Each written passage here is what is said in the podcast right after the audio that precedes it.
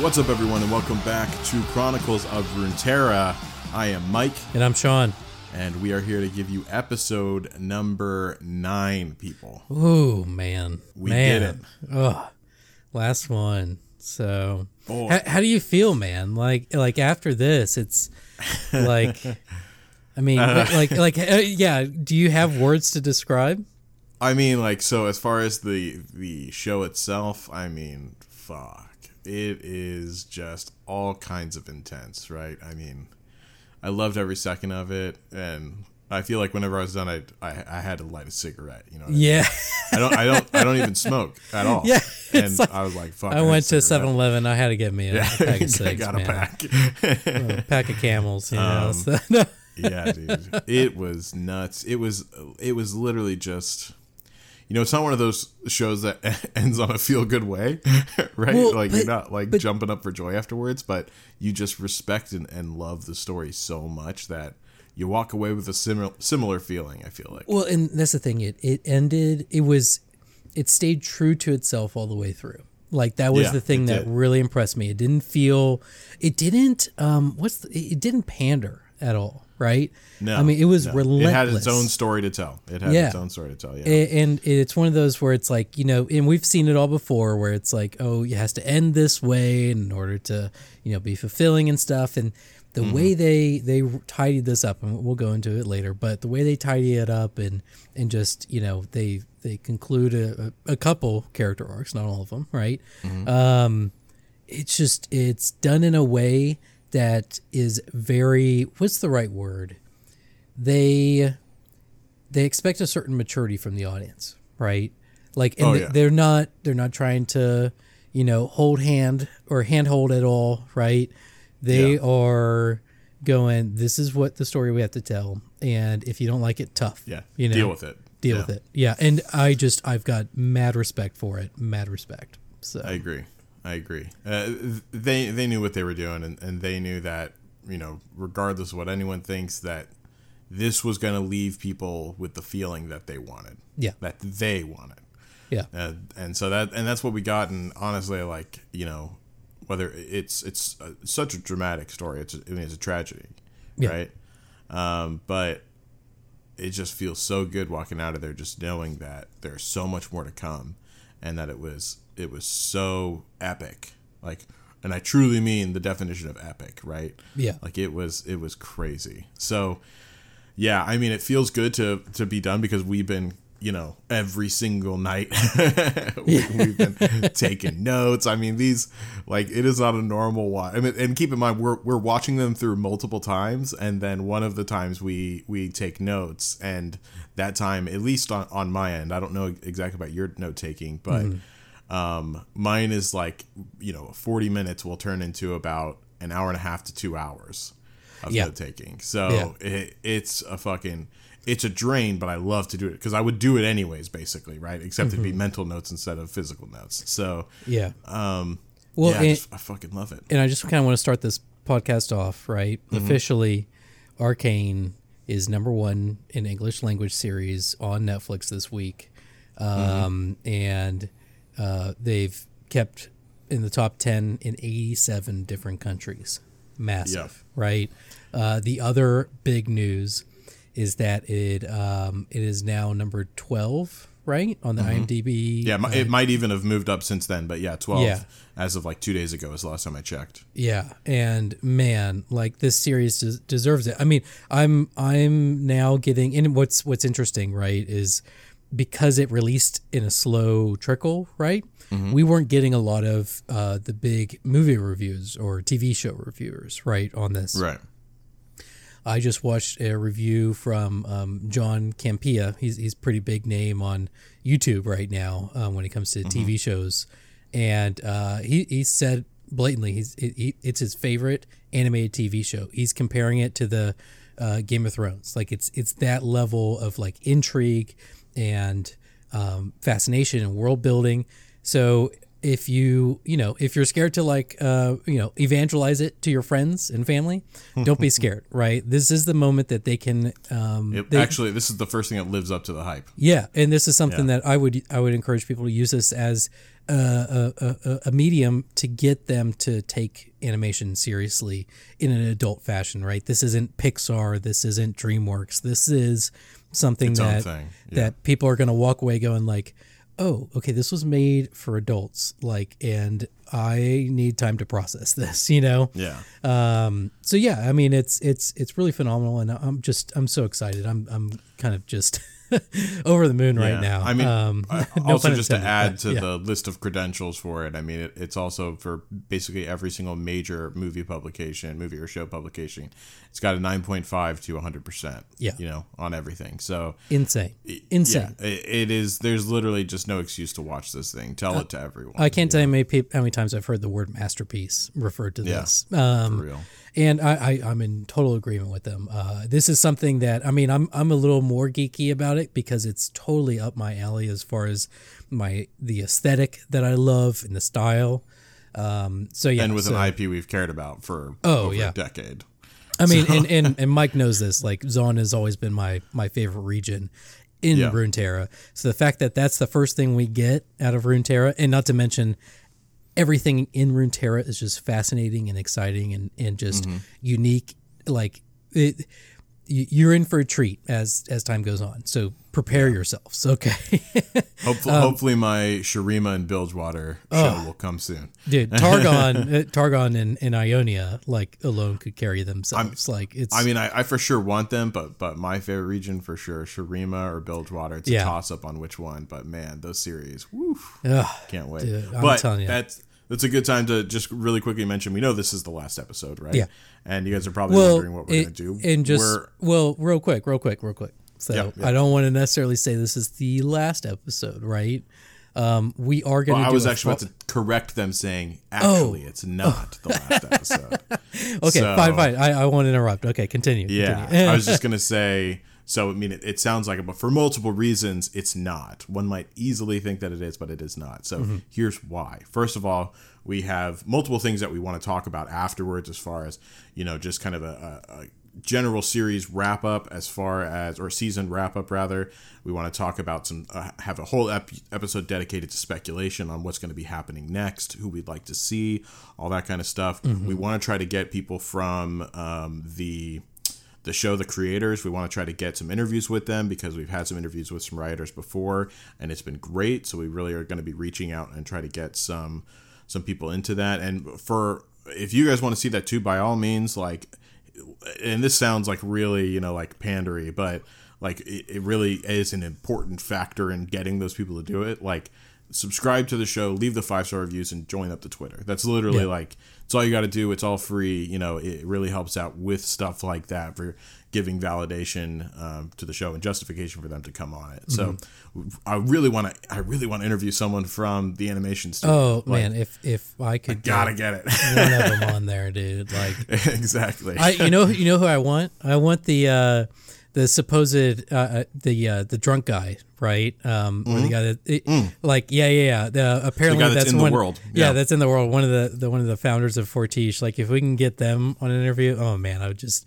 Yeah. I wouldn't even, I, I wouldn't have like questions prepared. I would just be like geeking out over it the entire time. But uh, Our ultimate goal is to our ultimate selfish goal is to eventually make this thing so big that we can put ourselves into the po- uh, into the show at some exactly, they're like, oh yeah, we're gonna use you to as someone that that dies in That dies in, like, damage." three I'd be seconds. like, yes, please, just give it to me. um, but uh, paste my face over the kid that died in the episode or something. um, but no, like for, for real, like we were we were planning on doing all that kind of stuff, and on top of that, you know, please do remember to subscribe because um, you know, although we aren't going to be releasing an episode every single week, especially whenever we start getting. They've already confirmed more shows are coming out. More Yeah. another season of this is already confirmed, and they're going to be going into live action movies. They said so. These are all things that we're going to be talking about with you know this breakdown style um, when all of them come out, and so. You know, we can't wait to really get into it. And since this one, like now we kind of know what we're looking at, we can be prepared even more than what we are now to know what kind of things we can do to really dive in as far as lore especially tying it to the lore especially. And um, yeah it's going to be just a lot of fun. So definitely do all those things. I know it sounds super pandery but you know it, it is what it is. It means you know it's just really fun for us to do the podcast alone. You know what i mean? Yeah. like we just talk about the shit for hours anyway so Yeah, I was literally on a call with Mike earlier today talking about it, and I'm just talking like, about what we were going to be talking about Yeah, I was like, I couldn't help Like, it. I was like, I have to talk to you spoiling about it for this. Like, ourselves. yeah. So we had to get on the phone and be like, dude, dude, save it for the pod. Save it for the pod. I'm like, I can't. I have to talk to you now. like, so, anyways, guys, uh, no, this has been a, a long, this is, uh, it's an epilogue basically. yeah, Um, but yeah, we're going to be go ahead and, and getting into the, into the actual show now. Um, you know, make sure to leave the five star reviews and uh, all that kind of stuff. I've already mentioned the rest. So just, you know, do that COR underscore pod, uh, for the Twitter at COR underscore pod. And yeah, let's go ahead and hop right in. So, episode nine. Let's start off with kid is dead. And we got Yeah. the scene of the of the child lying on the floor, his eyes open. Jayce closes his eyes, looking incredibly emotionally distraught and guilty. yeah. Um, Let's r- right off the bat, what's your feelings going into this? Because it was an abrupt ending, and this is where we pick back up on one of the like worst things that can ever happen to anyone. I feel like, right? Yeah, no, no, I, I think um, Jayce is feeling like the impact of of war and how like there just there's no what's the word? There's no clean way to do it, right? It's always messy. Um, there is always going to be collateral damage. And that's something that uh, Vi makes a point to say, right? Where she's just like, you know, like, yeah, this is one kid that died. Like, there's hundreds of kids that are dying every day, like Heron's on. And Actually, let me. I just I just thought of this. Actually, I probably should do it since I took the notes for it, anyways. oh, okay. Let me just read off because I loved this scene so much. You are doing the correct thing by trying to summarize it. Okay. I'm about to do the wrong thing by not summarizing it. all right. All right. Okay. Go ahead. Go so, so after Jayce closes the eyes and he, you know, he stands up and he says, you know, we're done. And Vi says that they haven't even scratched the surface. And Jayce is emotional and angry uh, at this point, and he says, "Do you not understand? I'm a part of this now. The next parents who will get a message that their kid isn't coming home." And then he, he pauses for a second. He says, "I don't even know where to take it. Like just a, a revelation. Like I don't even know what to do with something like that. I'm so disconnected from this world and this type of environment that I don't even know what the next step is to even send that Yeah. note. And uh, then he realized he's like, oh, fuck, what do we even do with the body? He's like, do we just leave him here? And Vi gets angry with him and, and, and she says, you know, you've always been a part of it. You just never had to look it in the eye. Oh, yeah. shit, dude. What do you think about that? I'll go into like the rest of it because it's just a badass scene, but so far right there, like, what do you think? Well, it, that's the thing is like this this show is really um, taking an approach of like like you can try to to you know distance yourself from this, but at the end of the day, like you're in this system, you're you're a part of this society, like you've profited off of the um, you know the, the ability to look past this type of stuff, right? Um, and it's just it's one of those things where it's it's interesting to see like someone from Vi who's, who's from the Undercity, right? Um, literally doesn't have a, a penny to her name, Right. Right. She she just was bailed out of prison a couple days ago, um, and you have uh, Jayce who's you know uh, profited greatly off of Hextech um, technology, right? Yeah. and the, the people of the Undercity in in peril, basically. Yeah. Well, and keep in mind, like these people are in the mines, Yeah. right? Like they, the, the, the mines that that Piltover needs to, to build their machines, right? To to be able to get the They resources produce to build their for machines. Piltover. Yeah. Yeah. Um, and it's one of those where it, it's it's just fascinating to see someone in such a position of power being brought down to reality. Uh, in such a jarring way, the most jarring yeah. way, in fact. yeah. So I mean, those are those are my thoughts Yeah. on on the initial Well, conversation. Uh, So she continues because this is where things uh, are about to take a turn right after this next line, which I actually should have uh, Mm-hmm. added to the last part. But she says, "One dead kid is nothing compared to the mounds of them because of Silco and other people like you." She's referring to Jayce, who buried their heads in the sand, right? Which you you made a mention to that line before, and uh, you Yeah. know that just goes credence back to what you were saying just a second ago. And then she says, "This is whenever things start to turn." She he he then says, um, reinforces, "It's over," and she says, "It's not for me." And then they both kind of take a standoff, right? They take that stance, and you're like, "Oh shit!" At that moment, I was like, "Oh fuck!" I literally lifted my hands up in the air and was like, "Oh shit!" Because then the first thing comes out of his mouth after he sees her take that position, that like strong stance, is, is he says, um, "Take them off." And then she says, "Make me," and then I was like, grabbing my head, and I was like, "Oh god, oh god, what's about to happen?" yeah, and you- you hear her gauntlets like steam. Exactly. you Oh, and the animation for it's uh, beautiful too, right? Oh yeah, and then then the um, enforcers like they're they've got their notepads and stuff like taking down evidence, and they look over. all they're look like, over. Oh, shit! Like, oh, what's going on? and then uh, he um, ignores the hammer and says, or I'm sorry, he takes the hammer and he puts it on the ground and he says, "I can't let you leave with that." And then she says, "Then I guess you'll have to kill another trencher." And readies up her gun. Wow. Fuck. Why, what a way to cut to the core, man! Like, Christ, dude. Just blows my but, but mind. and that's the thing is that she she is right. Like i mean she uh, Yeah, like, i know we we both agree on this but yeah it's just like she is right and she is having to bring it to this level to get him to see it because what he's doing right now is he's he's backing down because he can't take it right? Yeah. and that's not what the city needs. You know she knows what needs to be done. She's lived in the shit and she's ready to do the shit um she's the batman you know what i mean yeah, yeah. She's like, get a hold of yourself. Exactly. Like, you know. She'll she's willing to be the Dark Knight. yeah. Um, but so whenever she says that, you know, they still kind of stand off for a second, and then Jayce kind of goes silent and he starts to walk off, and he says, "You won't make it alone." And Yeah. uh, you know, he he that kind of ends their little standoff session. Point, I mean, good thing to note here. Vi officially got them gauntlets for right? No, I'm telling you, dude. People Like- gonna be catching them hands from now on.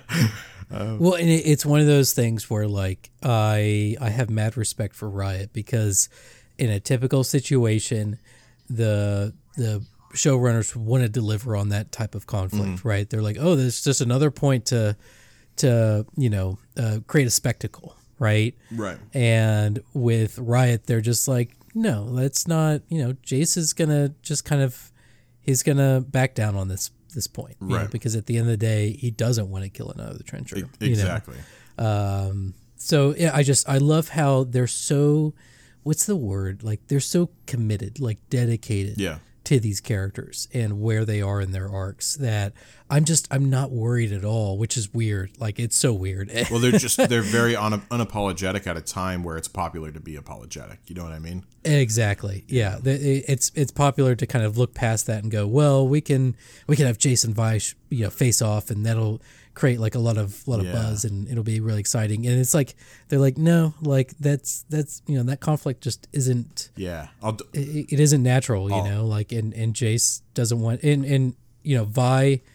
Uh, you know, sending that line to him, right? Like, guess you'll just have to kill another Mm-hmm. trencher, makes Jayce genuinely reconsider and go, okay, like, yeah, I don't want to kill another trencher. Yeah. So, I mean, yeah. Just they they are refusing to compromise their character, the integrity of their characters, which I love.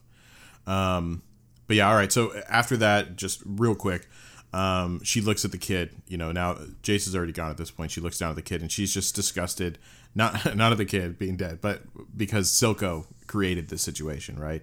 She's Yeah. mad, and she goes over to the shimmer tank and she punches it. Um, and then from there, we well, one thing I want to point Okay. out is above the shimmer tank, and I don't know if you noticed Oh. this, but above above the shimmer tank, there's like this pulsing, like weird like almost like like living thing above it. Mm-hmm. Um, it's totally amorphous. Like you can't really tell what it is.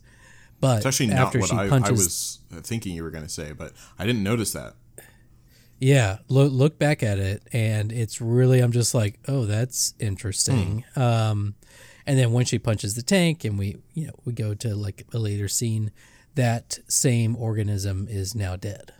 Interesting. So I just want to put that out there. I'm not gonna. I don't want to speculate too much right now. Uh, we can Right. speculate later in our final. we will be episode. speculating about that because I, I know exactly where Sean's mind just went to because it's something Yeah. we spoke about earlier. But I just wanted to point that out Yeah. in case anyone didn't Yeah, see. it. it's a very it's a very important thing also by the way. So we'll we'll talk about it. Um, Yeah. But anyway, so next scene we get uh, Sevika and Silco are looking at the aftermath of what just happened in in that room, right? Yeah. Um, and Sevika says that it's been a while since Topside was that bold. And that makes Silco say, well, say what you will, but Marcus, he had his uses, you know, referring to the fact that, yeah, they're doing this shit now because Marcus isn't on our side to stop them, you know, to deter every Yeah. action. And um, Sevika has never been a fan of Jinx. She was quick to throw Jinx under the bus, and uh, Silco, of course, defended her. Um, just saying, like, you know, we'll we'll get another Marcus. It doesn't matter that that she killed him, right? Um, but then you find out that the son, or that the the boy that was killed was actually the son of one of the Chem Barons, the one with the um, like green piped kind of nose mask, right? And just to point out, her name is Rennie. Oh, thank Um, you. I, I think she's going to be a little bit of a bigger player in the next season. I think she's always um, going to be a lackey at best, but I do think we'll see her again. Well, let's let's just say, okay, and this is what you're here for, right? So, uh, the just a little fun fact we didn't touch on in the previous episode, which I'm kicking myself. Um, those um, super soldiers, right? The the chemical super soldiers. Yeah. those are actually uh, what's called turbo chem tanks. Okay, um, it's actually an item in League of Legends uh, that they've fully realized in the show, right? Um, and in the council archives, there's hints at uh, Rennie having her own special turbo chem tank. Um, so I just wanted to uh, make sure people are aware of that. So Interesting. yeah, Man, what a hell. so that's why I, I I think she may have a little little um, more input, I should say, in the next season. Yeah. So Uh, my in laws chose a hell of a time to come into town because I missed all of that on League of Legends. so fucking great. That's fantastic. yeah, no, I'm literally I'm uh, head first into all Yeah. this stuff. So yeah, Um. So yeah. So all right. That that is definitely important to note. That's for sure. So Remy is her name. We know that. Rennie, R E N N Y. Rennie. Okay. Yeah. Literally marking that down real quick. All right. Okay. Yeah. Yeah. Um, so she's upset that her kid died, obviously, and she said it's all basically Mm-hmm. Jinx's fault because she went out of control and ended up, you know, creating this cascade of effects, right? And um, Silco says that, you know, at least he sacrificed himself for the cause, unlike people who die over petty personal squabbles. And like they so often do E- down here. you Exactly, know. referring to what has been happening to them recently, the Chem Barons. Um, and then you see Finn in the background, of course, playing with his lighter, right? Mm-hmm. Um, and he's just staring at Sevika in silence with this kind of expression on his face that's like, I told you. And, you know, Sevika has an expression of of her face like, you know, I know, but I just don't want to admit it. You know what I mean? Like she's she's silent. They're both silent in that moment, but that conversation is basically happening with their expressions. Yeah. Um, so yeah, that, it's important to note for the future here. So, do you have anything else to say about the scene, or should we move on? Let's go ahead and Okay, move on. because we have Let's some big scenes to dissect it a little bit. yeah. Yeah. All right, so the next thing that we get is speaking of big scenes, um, Viktor staring down at the glasses of Sky, and he's just crying, um, and he's having these PTSD flashbacks of her face in in the glasses. Um, he picks up her notebook. He saw that on the ground, and it's filled with words of adoration for him, and going on saying that you know he's um, inspired her by watching him working tirelessly to make the world a better place, for her to try to do the same. And uh, you see research relating to like you know organic matter, uh, trying to fix the um, the issue relating to the plants um, that kept dying, right? Uh, for the hex core. And meanwhile, the whole time you see the hex core in the background, kind of like as that's happening, right? It's kind of like almost taunting him, right? And and you also notice that it's looking even more organic than it did before. Like it's almost encapsulated by like a flesh. Well, and, and things to the thing to to Mm-hmm. point to is it's like all the runes that were on it are completely like you can't see it. They're completely covered up by this By the the fleshy, fleshy matter, yeah. Matter. Yeah. Um, so yeah, it, it's definitely so like you're getting this relationship of as Jayce keeps, I'm sorry, as uh, Viktor keeps using it more, becoming kind of more machine. We have on the other end this thing kind of becoming more organic, and so it's an interesting relationship. I don't exactly know if that is connected, but it's too convenient of a parallel to, to not make, right? yeah. Um, but yeah, so like I said, it's kind of taunting him from the background, and, and Viktor notices this, and and you can tell he is- just in a whirlwind of emotions right now. You know, guilt and regret being the biggest two, and um, uh, Viktor picks up the chair, and he is going to. It looks like he's going to destroy the hex core. He lifts it above his head. He's leaning in closer, but and and during this time, can't he- we can't bring he himself. can't bring himself to do it, Yeah. but during that time as he was getting closer and closer and it was above his head um, the hex core itself starts reacting more violently. Like it starts to move very quickly. It's rotating more. It's vibrating and it's creating these little like you know puffs of, of magic around it. Like it's definitely reacting to the situation. And um, but yeah last second he can't do it. And he puts the chair down and he starts to walk away. And as he does the hex core starts to move and, and shimmy again and then you see um, the his leg like a line kind of glow up his leg up his body and then it kind of exit out his eyes and his ears. Um, and then he falls on the ground and it, it looks like the leg kind of short circuits right? And it, then it goes dark which usually the leg is kind of glowing. So that just kind of told you like the pretty sure this hex core just got mad at him and Yeah. took away the uh, ability that it gave him for him to walk, basically, with his new leg. Um, what do you think about that scene? Because that was that was literally the entire scene before we go into the next one.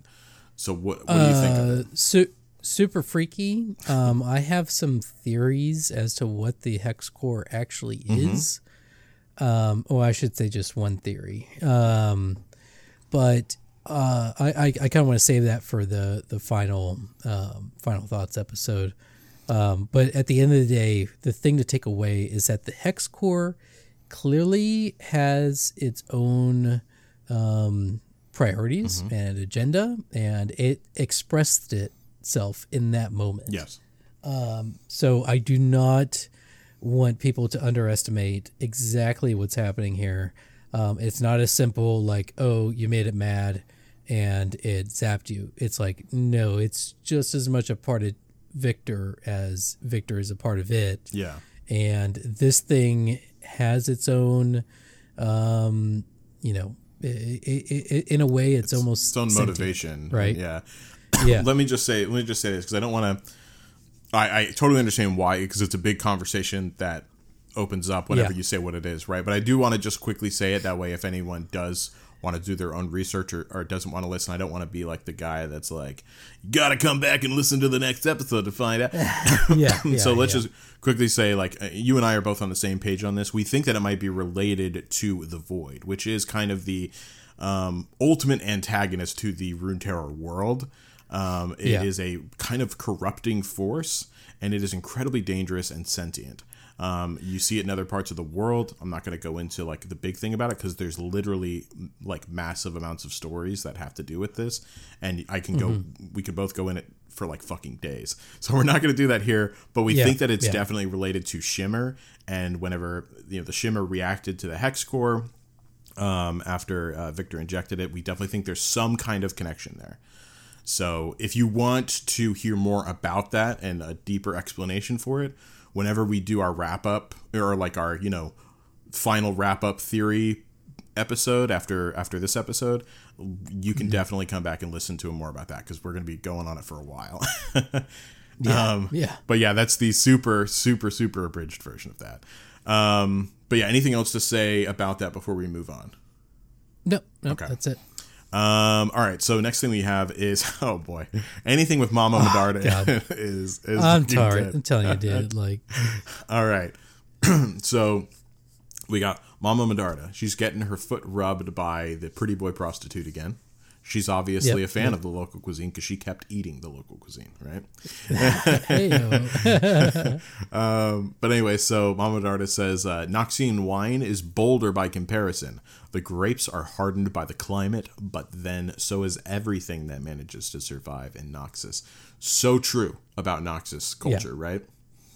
Yep. Yeah. Um, once again, we will go into Noxus more on the uh, the next episode, but um, yeah, very strong statement there. Says a lot about the Noxus culture that I don't even really need to explain because it's literally right there in that statement. um, Anyway, so then we have Mel storming in, and she knocks the wine out of Mama Medarda's hand and orders the boy to leave. Right, and I love I Yep. love this thing. He looks at Mama Medarda. The boy looks at Mama Medarda for approval of if he should leave or not. I love I love she that. just kind of waves him away. Exactly. She's like, "Yeah," like, oh, and I loved how like um her uh, right hand man like he like laughs too. he gives a little chuckle. Yeah, a little chuckle. absolutely, Um, dude. But, uh, but yeah, Um, I almost put that in, but it was so small. I was like, maybe I'll remember it, maybe I won't. But yeah, I, I do I do remember that part. It was funny. Um, yeah. but anyway, so Okay, so real Yeah, quick, yeah. real quick, just because this is in the moment, my buddy is uh, I'm getting him into Arcane, Mm-hmm. and he just texted me. He said, "I'm excited, dude. Yeah, Vi and Sevika was dope. Mel's mom, period. Lol. The fuck? Like, like yeah. so I just I wait. What what is he saying? She was hot in a weird way. that's yeah. I mean, yeah, yeah, adds up. absolutely. I think uh, I don't know if anyone here is a TikToker. I'm ashamed to be one too, but I am. Um, but I, oh, I, I have no shame anymore. I get so that, I'm, like, I'm fully entrenched. There you go. yeah. Well, I get that that um that music line. The am I into this? No. Am I into this? No. Am I into this? no. but anyways, all right. So um, continuing on. Um, so Yeah, after yeah. He, he looks for uh, approval, there she she does kind of shoo him away, say whatever, and um, that's whenever Mel angrily says, "Stay away from Jayce." Oh, she's Oh, pissed, yeah. man. Don't- She's super pissed. Don't come up at her man like that, right? That's right. Damn right. So And then Mama Medarda even even said she's like, "Oh, you're really fond of him, aren't you?" And um, she said, "Better yet, why don't you go back to your ship and out of my city?" And she says, "Get a hold of yourself. I taught you better than that." And gulps. She like fucking takes this crustacean, rips it in just half, rips it in giant half. crustacean, Like, rips it half, and starts fucking drinking out the juices from the middle of it. oh, I'm telling you, dude. damn. Like, like Ambessa is just like she just owns every scene that really she's does, in. dude. It's really amazing. Yeah. Like uh, this character that that they've created, and she's literally only been in two episodes. Mm-hmm. Literally is stealing the show from Mel, who was stealing the show from everyone else. Exactly, yeah. So it's, it's just blowing my mind. Like it, it's one of those things where it's like, okay, you can't think that they can get any better, and then they do, and you're like, okay, guys, like chill out, all right. Yeah. Like this is, you know, I can only handle so much, but man, it's just, she's awesome. Yeah, I and I think that you know what you said is exactly what they wanted. I don't think it was just a happy Yeah. accident that this character was like such a hit that it actually ended up taking away from the other character that was the surprise hit. I think it's like they literally wanted her to kind of steal the thunder from her because that's what she is. She is the indomitable force and the mother of the thing that we love, right? So, Yeah. um, yeah. So she orders the guards to leave uh, after that, right? And Mm-hmm. Um, she tells Mel that that she's in trouble. She kind of like sets the tone and, and just kind of like, look, I'm gonna clear the air with you. You're in trouble. Um, the man who killed, you know, her brother. Uh, I'm sorry, Mel's brother, her son, doesn't believe the score is settled yet, and he says, and and his resources exceed ours, and that she needs the hex tech in order to win.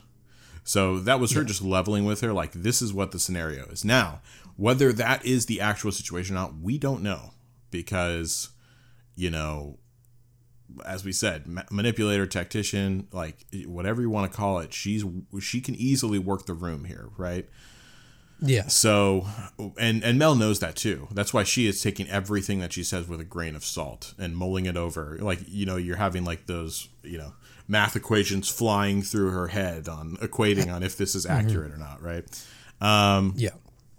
And then uh, Mel says that Piltover isn't her testing ground, and you know she can't even believe that she would start a war just to cover her own ass. That her mom would start a war just to cover her own ass, and that's whenever her mom says um, she would do anything um, to protect her family. Oh, it, she said, "I would set the world ablaze to protect our family." Sorry, you're right. I should have said it just like how she said. oh, I'm telling you, like get it right, buddy. Sorry, I'm not a Like, fucking poet, Sean. but no, you're right. Like it, it is a it's a powerful statement, that's for sure. One one that only like I would Well, only and- and believe totally- from her, right? Exactly. I was about to say totally believable coming from Exactly. If I say it, you're like, yeah, this Medarda, guy like- can't do shit. Uh, Yeah, then, but hearing it from her, I'm just like, oh, she she would literally like torch everything, Exactly. torch scorched earth approach. Yeah. So Um, but yeah, but um, that's whenever she says, you know, she wants to protect the city from people like her. Like, you know, that's what Mel says. Um, And Mel says that she hasn't been her family since she was cast out. And this is when you see a, a little bit of a shift in the emotion of the room because Mel, you can tell, is actually still kind of hurt by that situation. Oh, uh, not kind of like super hurt. She's but- just a little bit, you know, bothered by it. No big deal. Exiled by her I mean, family. I'm whatevs. I'm just yeah. you know? I'm sure it bothers her a little. Yeah, bit, like every you know? once in a while she catches herself thinking like, why why did like mom exile me from my entire Exactly. family and everyone Cast I me love? out. Like Yeah. crazy. Um I'm not invited to Thanksgiving anymore, Exactly. so that's a little harsh. Um, uh, but yeah, yeah, so so obviously she she is hurt. She's affected by this and she asks why, very honestly asks why. And uh, her mother answers back um, in a kind of emotional. Well, th- go ahead. and that's the thing is you you see both these women that are just like forces of nature, like break down, Yeah, break right? like yeah. Because well, and I think it's completely natural because it's it, when you have these two forces collide, like they're gonna get to the the core of it, right? Mm-hmm. Um, and this is that moment, right? Uh, but yeah, I'll, I'll let you Yeah. uh, pick up. I- Right I mean, there. and So- well, just to your point, like yeah, no matter how hard you are on the outside, everyone has a as a center, right? And um, Mm-hmm. you know, it, it takes blows to get to these two people to do it, but you know, just as you said, it's it's going to come out, and that's what's happening now. And um, you know, she says Mel, uh, she tells to Mel that she weakened her because she couldn't look Mel in the eyes uh, after she had to make a decision to protect the family. Um, yeah. and so that that did it feel like to me it resonated with Mel a little bit because I think that she's realizing she's having to deal with situations that you know she might not have prepared for herself now. Yeah, So I I think that she is kind of getting that as well. Now I just want to throw this out here. I do think that that statement was real from um, Mama Medarda, but once again, I don't know. So I don't know if she's playing an angle here and just really fucking good at it, but I do personally think that it was like an honest break in that moment. Same. I, I agree. Yeah. It, it felt honest and true. So um, Yeah. yeah, I'm right there with you on that. one. Um, but after that, so she says, um, just following up, same kind of tone as before, you know, let the war unfold, come home to my side, it's where you belong. and that that whole shot where she, when she says that, it, you just you know this is this is just art Yeah. in the making, Well, they, and it. Oh, I was just going to say they I- capture, I don't know if you were actually going to go into the image behind them whenever they did that. Well, yeah, Okay. of, All right, of you can course. go ahead then. Yeah, Go yeah. Uh, Ambessa has her hand on Mel's shoulder, and it it cuts to uh, that mural that Mel made earlier in the show, and uh, in front of Noxus. And man, talk about a powerful, like just shot, Yeah, dude. dude. Like I, Perfect imagery. God damn. Perfect imagery. so good. Um, Um, damn. it, it honestly it looked right like now. it It's so honestly looked like they were posing for a picture. You know what I mean? Like, it- Oh, it will. it's one of those like I, and I can't tell you enough like this show has so many moments where you're just like I could screenshot this and leave it as my background for for my computer. You I've know, actually seen like, tons of people already do that on Reddit. oh, I, I know. I, I'm I'm subscribed to it. I've Okay. I've I've, uh, I've added that folder to my my Google There Drive of all the different shots that they're adding, and this was one of them. And it's just so powerful to see her in front of the Immortal Bastion, Mm-hmm. like with Mel's or with her hand on Mel's shoulder. Like ugh, it's just so good. Yeah, I agree. So. I agree. All right. Well, is there anything else to say there so far? I've got nothing else. Okay, I'm. I'm good there too. Um, we have still, I think, three really big scenes to go through soon. So, yeah. um, but next we get Viktor at the Fishers, his spot um, at the Fishers, like above the Fishers, um, in that kind of pipe, right? Um, And he's spreading the ashes of Sky. And I love this moment because a this is where it all began with with them and and him to a larger extent, right? That's where he met Singe and everything like that. But we literally saw the flashback where we saw Sky in the Fishers watching Viktor play alone, right? Um, and I love what he said in that moment because he says, like, very honestly, he's very hurt. He's incredibly, you know, upset emotionally, and he says, um, "I'm sorry. I I don't know where you would have preferred it to spread the ashes. Like you can see just like this regret in his eyes that he Yeah. never even took the time to realize that this person cared about him so much." Mm-hmm. And he was literally her undoing. Yeah. And Yeah. then we have a very triggering moment. Yeah, so um, you know, he looks at that ledge and um, very, you know, kind of similar to episode two with uh, Jayce. He he approaches the ledge, uh, contemplating ending it, right? And um, you know, in uh, just you know, really poetic fashion, Jayce shows up and he says, "Am I interrupting?" Right? Right. Uh, you know, re- obviously referring back to years before, whenever Viktor um, stopped him from making that decision. Yeah, with, so with it's that just same it's a- line. yeah. with that same line. And it's just, I mean, it, this show just never ceases to amaze me. Yeah. And Um, I, I do like how they, in both times, you know, and, and people might say that they might not like it because they didn't directly address the issue or whatnot. But I, I personally liked the fact that they, they never felt the need to bring it up because neither of Yeah. them directly talked about it in either circumstance, right? Afterwards, they just kind of talked to them about like life basically. And Well, and and that's the thing too, right? Like, and I don't mean to get all like, you know, uh, sentimental, right, on this pod, but the way that, and and you can disagree with this, right? Um, I I I don't mind at all, but like the way that that typically guys will confront this is like to treat it as if it never happened, Yeah. because in a way they they don't want them to even think that this ever happened right they want them to move on and to to understand that they're here for them and that you know this isn't going to be some sort of um, thorn in the side that we need to revisit at any point yeah, something that at the defines day- them from now on, right? They yeah don't want at the end of the that. day like they they've they've said well you know that was a, a thing that a mistake that you were going to make and you know you've moved on from it right, Right. Um, because um, I trust you to, to to be here with me right so you don't have to to agree with that per se but um, I totally whenever this happens like in it's like you said they they kind of ignore this Mm-hmm. moment moving forward um, it, it comes across as, as completely organic and natural Same, same, yeah. yeah Um, and it, so that was obviously a, a very, very important moment. And, um, you know, that just kind of as what we were saying, they start reminiscing almost immediately about the, the good old days and how everything Yeah. made sense and how it is so complicated now. But, um, you know, that's, that's basically life and they need to figure out what to do to fix it. And um, Viktor says to Jayce, he says, "Look, you you have to destroy the hex core because I can't." And Jayce says, "He's like, but what about your illness?" And Viktor says, "Look, you just have to promise me that you're gonna do it." And um, that's whenever Viktor says, I, I, "I love this part." He says that they've lost themselves, uh, lost their dream. In the pursuit of great, they failed to do good. They have to make it right and then that that's So where the good. scene cuts there and it's such a good line because he's 100% right It's so interesting that Yeah. that in, at least in this part of the story so far, like Viktor has been honestly the one that you have to lean on a good bit for Jayce, right?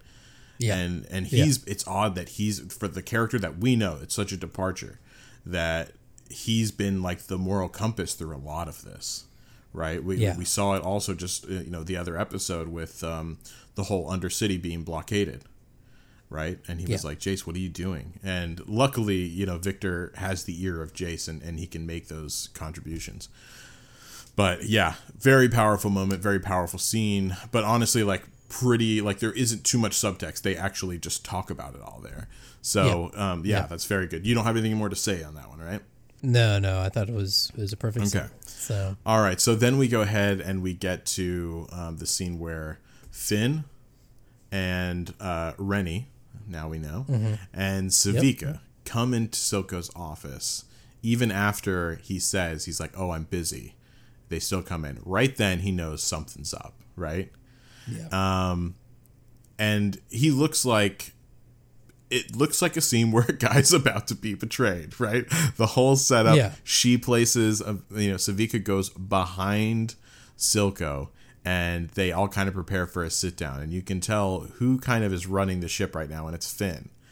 And Finn says that he thought when Silco took out Van- Vander that he was the right guy to run the Enterprise, and he specifically says Enterprise, um, and he, that he was he thought he was always two steps ahead, but he said that time has lapped him, and he called him an old man, and the he looks at the uh, to Renni, and he says, "So you're with them then, huh?" And uh, she's kind of what what does she say there in that moment actually? Well, she's just like you screwed up, so Yeah, yeah, something something kind of throwaway that like uh, she just has so far has been such a bitch this in, in this season, right? Honestly, Well, I mean, I mean, her her son dying. I totally understand her Such- freaking such a out. bitch, That's so dude. good. but I mean, like every single every single time that we've seen her on screen, I guess like um, I was like she's complaining like her son just died. Oh God, why is she complaining? no, it's just it's just every single scene, every yeah. single scene so far has just been like one little throwaway comment or two, right? And so Yeah, um, yeah. It, it it has annoyed me. Um, but anyway, so after that, um, you can tell he he feels betrayed. It doesn't even look betrayed. He feel you can tell he feels betrayed. He puts down his glass, kind of in, in frustratedly, right? And um, he says, "You are too young to remember what the Undercity was like before it became an enterprise." And he said, "You know what bore us through those times? Loyalty." Brothers and sisters back to back against it all. Now I'm forced to share the air with parasites like you who leech off the legacies. And Yeah. uh, Finn says that he's going to die today. And that's what he says back to that. Strong words. And then Silco says, That's a risk I've known my entire life. And he says, But I still believe in loyalty. And that's when Sevika strikes right after that line and she does a swift cut through, right? Um, And you see Silco's still alive. He kind of ducked down, right? Silco's Well, still he, alive. he's he's like breathing. He's like kind of oh, nervous. he's breathing like hard. He's breathing hard. But you see the glass that he put down cut on the corner, right? Cut right through yeah, and then you see that she killed Finn in the moment, and then you saw the the blood from Finn splatter on Renni's face. Um, and I love. I mean, you can tell that was not like he thought Sevika flipped. He Yeah. genuinely did because he was breathing hard after that moment. I loved that because it made like the next few lines from her very important. I feel like. Um, yeah. Well, and, and I just I love the whole um, what Silco says to Renni, where he's just it's terrible, but he's like, I would have had your son killed for this, um, but it looks like we're ahead on that account. Yeah, yeah, and then he yeah he lets her he lets her live because of it. Yeah, yeah, Jesus, dude. Um, um but yeah, he asks in that moment or after she leaves, he he asks her candidly. He says, um, "Were you tempted?" And she said, "Not for a worm like him, but he won't be the last." Meaning that like there's going to be more people, bigger people, to try to flip me, and if you don't get Yeah. your shit together, I'm going to do it. Right? Um, I, I I don't know if that is necessarily the. That's what, was I saying. got from it. Um, I think she was just saying, you know, he won't be the last. So not so much like get your shit together as much as like, you know, You're thinking she meant prepare, basically. I Yeah, think I, yeah, I am like- thinking that it was a warning because I mean she has been mistreated this whole time, and I think Yeah. all of us could see like because there were genuine times whenever we saw the faces of expression that she wasn't putting on a show for anyone, right? It was just like we saw it as the viewers, so it was a private moment, and she was not uh, okay with the situations. I think that Yeah. I personally, and I could easily be wrong because it could be the bigger fishes that even that Finn mentioned and stuff like that before, right? But for me, I'm thinking she's like really like you need to start realizing that I have had your back this whole fucking time, not Jinx. yeah, Um, or fuck, it could be both. Hell, you know? yeah. Well, why yeah, not both? exactly. They're Yeah. not mutually exclusive. Um, but anyways, so uh, after that, he sees uh, the note with the Talis family crest on it um, uh, to meet up, right? And that's whenever we go into this next scene with the meet finally between Jayce and Silco. Did, Oh, and this is such a great scene. And before we jump into this, Mm-hmm. I just I know there's a lot of what's the word? Um like distaste for Jayce. Mm-hmm. And I just want to point out like Jayce he, like just look at his character arc from episode 2, right? Like the dude uh gets, you know, basically he gets robbed. Which throws him into like prison, which throws him into potentially being exiled right. but then you know he ends up uh As a quote unquote Um, know- mercy, he ends up having all of his research taken, his life's work taken away Yeah. from him and about to be potentially destroyed, right? yeah almost almost commits suicide Mm-hmm. ends up coming uh, uh, it works with viktor to create hex tech um becomes a, a, a you know a, a figurehead of the city right the golden Mm-hmm. boy ends up uh becoming uh get, gets on the council Forced into the council, Wait, more like it. forced into the council without his his consent um and then he's the de- he becomes the de facto leader of the council and he's Mm-hmm. Little having to to, no make this experience. little to no experience and he's being uh, you know i i you know after this episode i, I don't want to say been as much as manipulated as much as like steered by mel this Mm-hmm. entire time um and like this idea that like you don't like him because of the choices he's making like like look at this shit that Yeah. he's been stuck in every single time and i'm just like the fact that jayce is getting through all this is impressive Yeah. like it's just it's it's a feat in itself He has so Um, much more this moment- responsibility than he was ever prepared to have. Yeah, and, and not to mention, you know, in the previous episode, he takes matters into his own hands, right? He he kind of he starts to get his own agency outside of Mel's influence, and um, this scene kind of encapsulates that. It, it's it's him getting to the point of going, yeah, I'm tired of asking for people's help. I'm tired of you know consulting. We're just gonna get this shit done, right? And this scene, I think, encapsulates that perfectly. Yeah.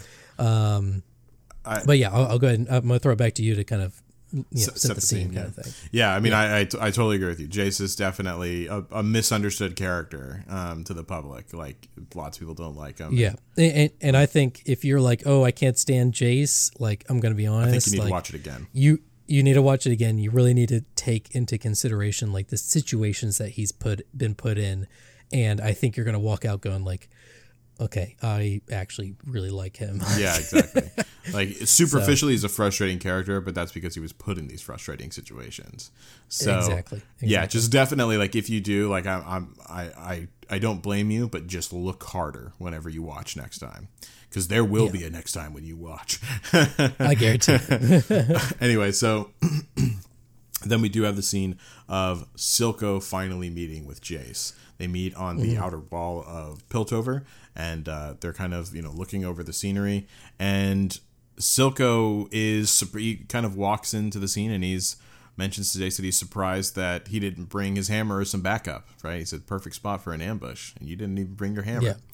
Um, Jayce looks at him and is very serious. Like you can tell he is not here for games and he hates that he has to do this, but he knows at this point it's the only option that will basically save lives, right? Because he doesn't want to go down the the walk of war after what just happened. Um, Yeah. he says that he was reminded recently what brought us together originally threats beyond the wall, which, by the way, I think is a throw to um, things that we're going to be getting into for season two for sure. Um, Absolutely. yeah. And then Silco says, This city has a short memory. And then Jay says, Progress. Just that one word. And then uh, Silco says, Far be it from me to stand in the way, as kind of like, let's get to the, uh, you know, the bargain here. He pulls out a paper with his demands on it and hands it to Jayce. Jayce reads it, and this this is the demands that he asked for: free trade routes, blanket amnesty, unrestricted access to the hex gates, and sovereignty. Yeah. What isn't on that fucking list? Everything. Everything. Jesus Christ. And I mean, that is as obnoxious of a fucking demand list as it sounds. But Jay says, um, uh, you really think you're in a position to demand this? Like, like seeing this is as laughable as we, we do, right? And then, um, Silco says, like, I mean, showing his experience, right? Um, versus Jayce's inexperience. He says, you know, I give you credit for the stunt that you pulled. I mean, I didn't think that you had the stomach for it, but a bold move followed immediately by a parlay. And he says, You're tipping your hand. You're afraid. And Yeah. Jayce does a pretty good job of turning this thing around right here because he says, he thinks for a second, all right, and he kind of looks a little stumped, but he says, I am afraid because I know what this war would look like now. And honestly, his people, as in Silco's people and Zaun at large, wouldn't stand a chance. The council doesn't care about them at all, and they would be annihilated. And he's just trying to save them. Right? Really good, like, political comeback there from, Well, from in, Jayce, in- I'd say. I mean, just in, incredible writing Yes. by this this team. well, yes. I mean, Like, everything ugh, that they do is incredible writing. It's, not. it's just one of those one of those situations where you're like like I mean he was real he was just like yeah no I I am afraid like because I saw this and you guys would be obliterated like I don't know what to tell yeah. you um and Silco kind of has like this moment of just like oh he's telling the truth like Yeah. well and, and and Silco makes the point he's like you know not the fresh face academy pledge are you Yeah. like how he, he has you know and that's the thing is it, it reminds us that like oh Jayce has come a long way Yeah, yeah, yeah. since since those days so Yeah. And um, but yeah Silco reinforces like if you want peace this is the price exactly. Yeah. It says this is the price you're going to pay. well and he's he's just like you'll just discontinue the production in Shimmer and and Silco's like halfway there already Mm-hmm. and return the gemstone and uh he kind of like nods and then Jayce is like I need Jinx Yeah. she has to pay for what she's done. And Silco immediately, like his eyes start dodging left and right, Yeah. and he's just like, you know, they weren't her crimes. She was working for me, like, you know. And uh, uh, Jayce is just like, you know, if it was me, it'd be you rotting in Stillwater, not her. Yeah. Um, but you know, we can't make a deal with a snake that cut off its head. You know, Yeah. man, it's just it's it's one of those things where like eh, eh, what does he say? You know, we both have our shitty parts to play, and you can tell in that moment like Silco is just like, oh shit, like this is a much harder decision than I thought it was going to be. Um, and and, and Jayce is, he says, give me Jinx and I'll give you your nation of Zaun. Um, Yeah, exactly. yeah. I, I think that that Damn. that really just kind of set the tone for like we're not budging on this, like because all of those ridiculous things that he asked for, right? He was basically just like, fine, fuck it, but we're getting our pound of flesh. Jinx is coming, yeah, right? And so he knows that you know I, he definitely doesn't know that obviously Jinx means that much to Silco, right? But Silco Yeah. knows in that moment, fuck, like what am I gonna do? Which leads to a really great scene that we're gonna be getting into in a little bit. Um, yeah, but yeah, that was a, a really important moment, and, and um, you know, it's it's a tough call for for Jayce in these things. You know, whenever you're making these kind of grand deals, but you know, I definitely see the perspective that he was going in with. Um, but let's go ahead and do you have anything else to say about that scene? nope, that's it. All right. So then we get to finally spend a little time with Heimer and Ekko, right? Lighten it up a little bit. Um, Heimer sees Ekko's hideout finally. Echo brought him over there, and Heimer's honestly astounded. Um, he's he's like wide eyed, like a boy. You know, 300 years ago, like a boy. and uh, he kind of asks, he's like, whoa, like you created all this within your own brief lifespan? uh, how were you able to accomplish so much so quickly? And obviously, you can tell he's he's truly like awestruck by the situation. And Ekko, you know, he basically says, you know, like when your life depends on it, you can do a lot of things. Um, yeah. And then Heimer starts questioning. It goes right from that to, of course, questioning the nearest technology, right? And Yeah, uh, yeah, he says like, you know, why this form for the glider? Surely there's a more efficient and safer means of transportation. Of course, our resident safety expert, Heimer, striking again. Yeah. Um, but then, like, without saying too much um, from that scene, like you see the the bat guy who seems to be kind of like second in command, right? Yeah. Um, He kind of like calls out for the firelights, and they all like celebrate, and you know you see this place just like light up with just life, and um, you see all these people flying around, like having a good time in Zaun, which is like something you would never see, right? So this little, we mentioned it before, like this little slice of paradise in in Zaun, and once again, Heimer is just shocked by it all. He's just taking it all in. Yeah. and Well, and and Ekko Mm-hmm. makes the point to say to Heimer, it's uh it's not enough to give people what they need to survive. Um, uh, you have to give them what they need to live. yeah. right? And uh, this is some straight king shit right there. Um, you know, this is like the motto of, of, of the next political party. Um, Right. I'm just saying. So, but uh, but yeah, no, it- it's it encapsulates exactly what um, you know the philosophy behind Ekko is, and you know, it's it, it's not enough just to to be able to to you know sustain yourself. Like you have to be able to enjoy life and, and revel in it, right? Exactly. Um, and then uh, right as that happens, the cheering, you know, takes place and it zooms up on on their their hideout. And man, it's just the coolest hideout ever. It's this It giant tree house kind of thing. And we all love and I don't care who you are, how old you are, you all love fucking tree houses, okay? um, so yeah, to see this actually like take place kind of like Lost Boy style is is really cool. So Yeah.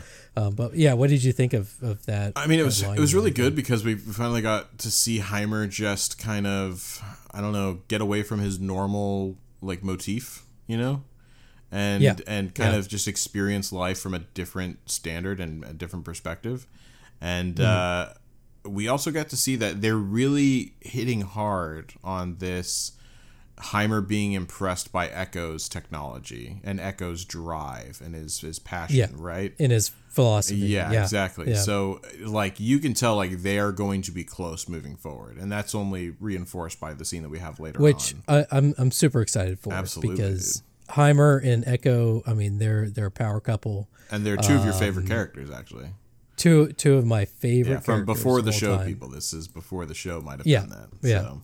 So this is and this is something that was never canon, right? No. Like they they never hinted at they they hinted at them running into each other, but not to this extent, Right. right? Where they're having conversations with each other. Right. um, and to see them uh, pair up like this is just i mean it's super exciting especially for for what's to come so yeah Absolutely. So it's a really important scene just to kind of forge that bond that they're going to be having moving forward, right? Which is going to be very important, um, especially for Ekko. So next we get a scene that's just really powerful, and we have Silco sitting at the base of the statue of Vander in Undercity, and he's alone. It's just him and the statue. Well, at least it appears that way.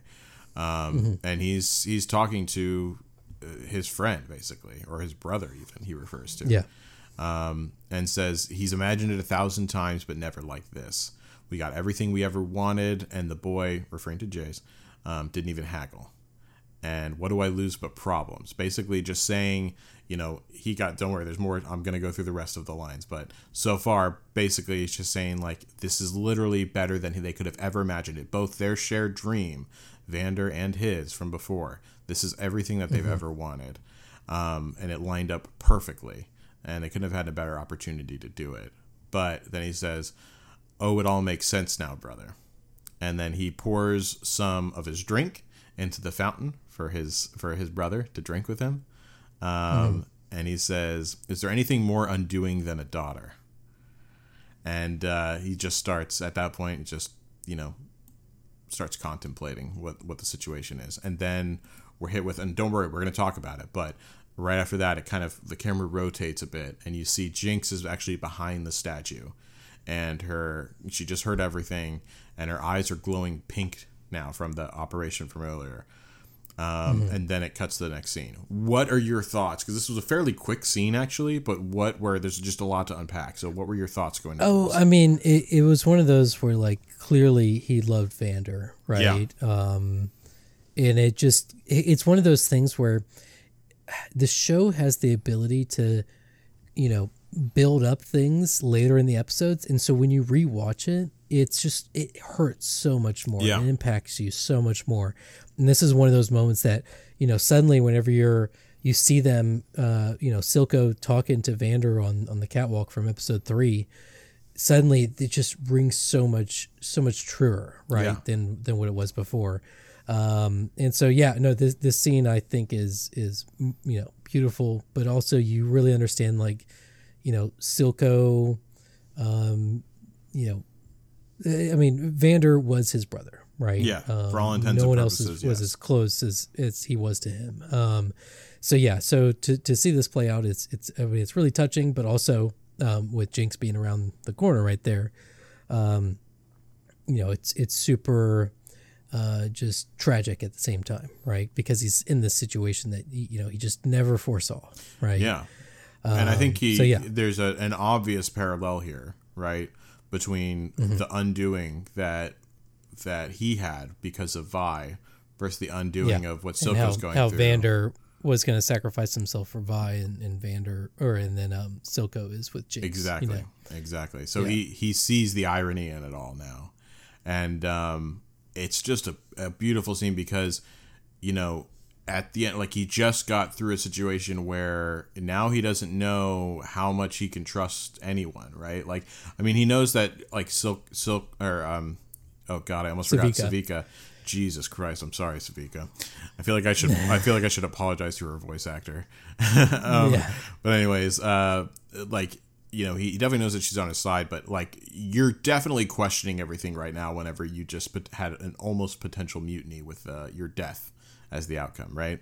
And he went back to the one person that he still thinks of as his brother, his family, and it, it is really saying some things to, to say that this guy killed him and still thinks of him and respects him as his brother. Um, They were just through so much that, you know, we got to see little tidbits. You got to remember, they had a whole life to live together. And uh, you get just a little peek into that. And I, I like knowing how deep that well goes without without really having to see it all and um, yeah, so it, it's it's really just the the perfect, you know, um, poetic end to the situation that that's happening with you know the the two parallels of what we what we talked about. So I really like that. Just a, a great fucking scene, beautiful scene. I want to hug everyone at the Arcane studio um, that managed to put that that thing together. But let's go ahead. Are, are you done with that scene too, or Yep. All yep, right. Let's move to the next this one. one's a badass scene, right? So good, man. So Yeah. good. Jesus. So um, the first thing that we get is a is a shot of uh, the last drop, and it's being guarded by what did you say that that they're called now? Because I, I have them as uh, Uh, chem Tur- turbo turbo chem tanks. turbo chem tanks. Okay. Um, all right, so they're guarded by turbo chem tanks right now. Mm-hmm. And uh, then it shoots up to the inside, and you see Sevika in the last drop playing some some cards.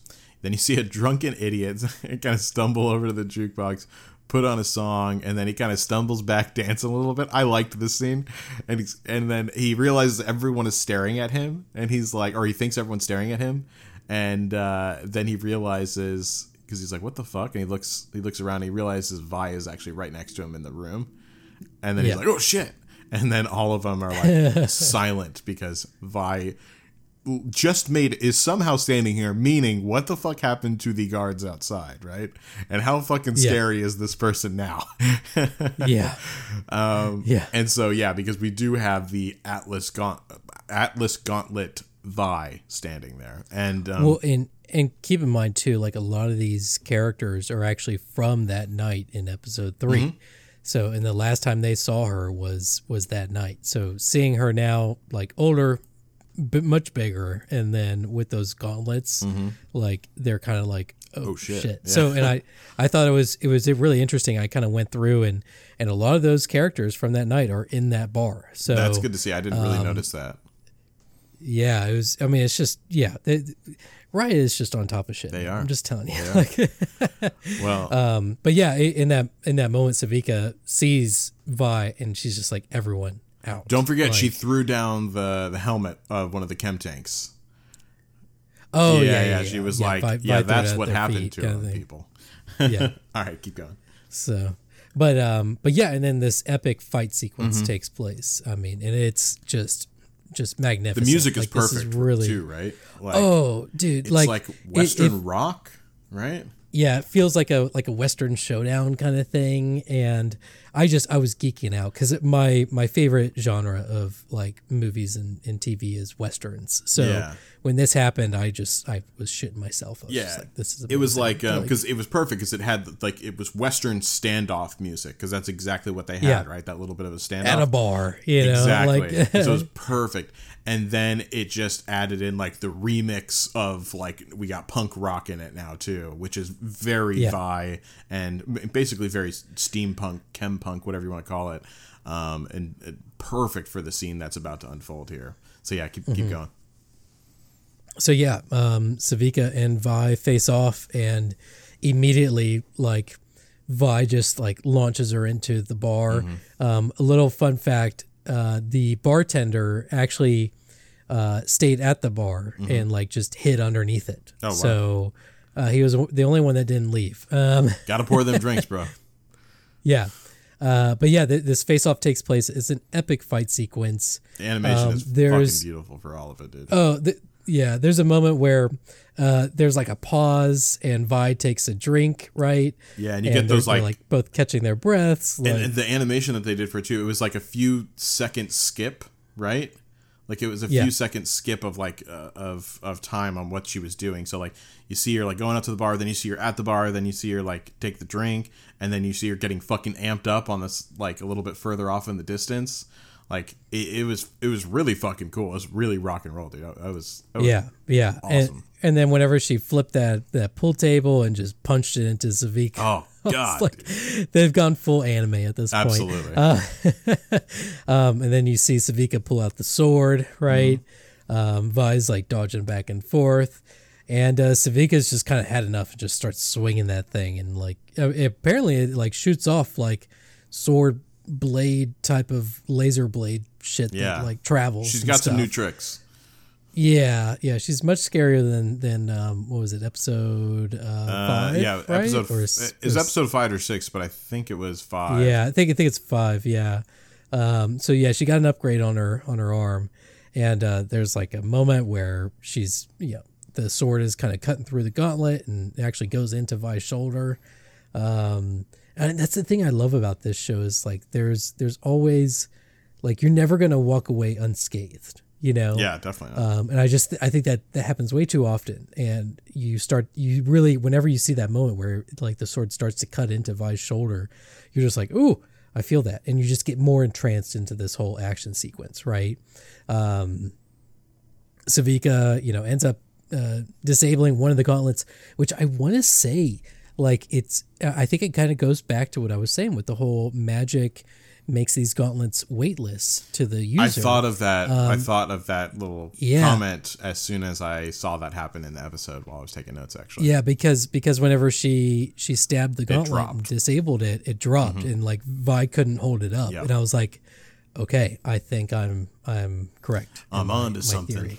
Yeah, Yeah, which I like because it just it, Makes more it means that we're gonna have we're gonna have a lot of fun with uh, technology later on. yeah. so um, but then, then there's this beautiful moment where Vi is on the ground and she hears the voice of uh, Vander. yeah. right. Let me tell you real quick before you go into it.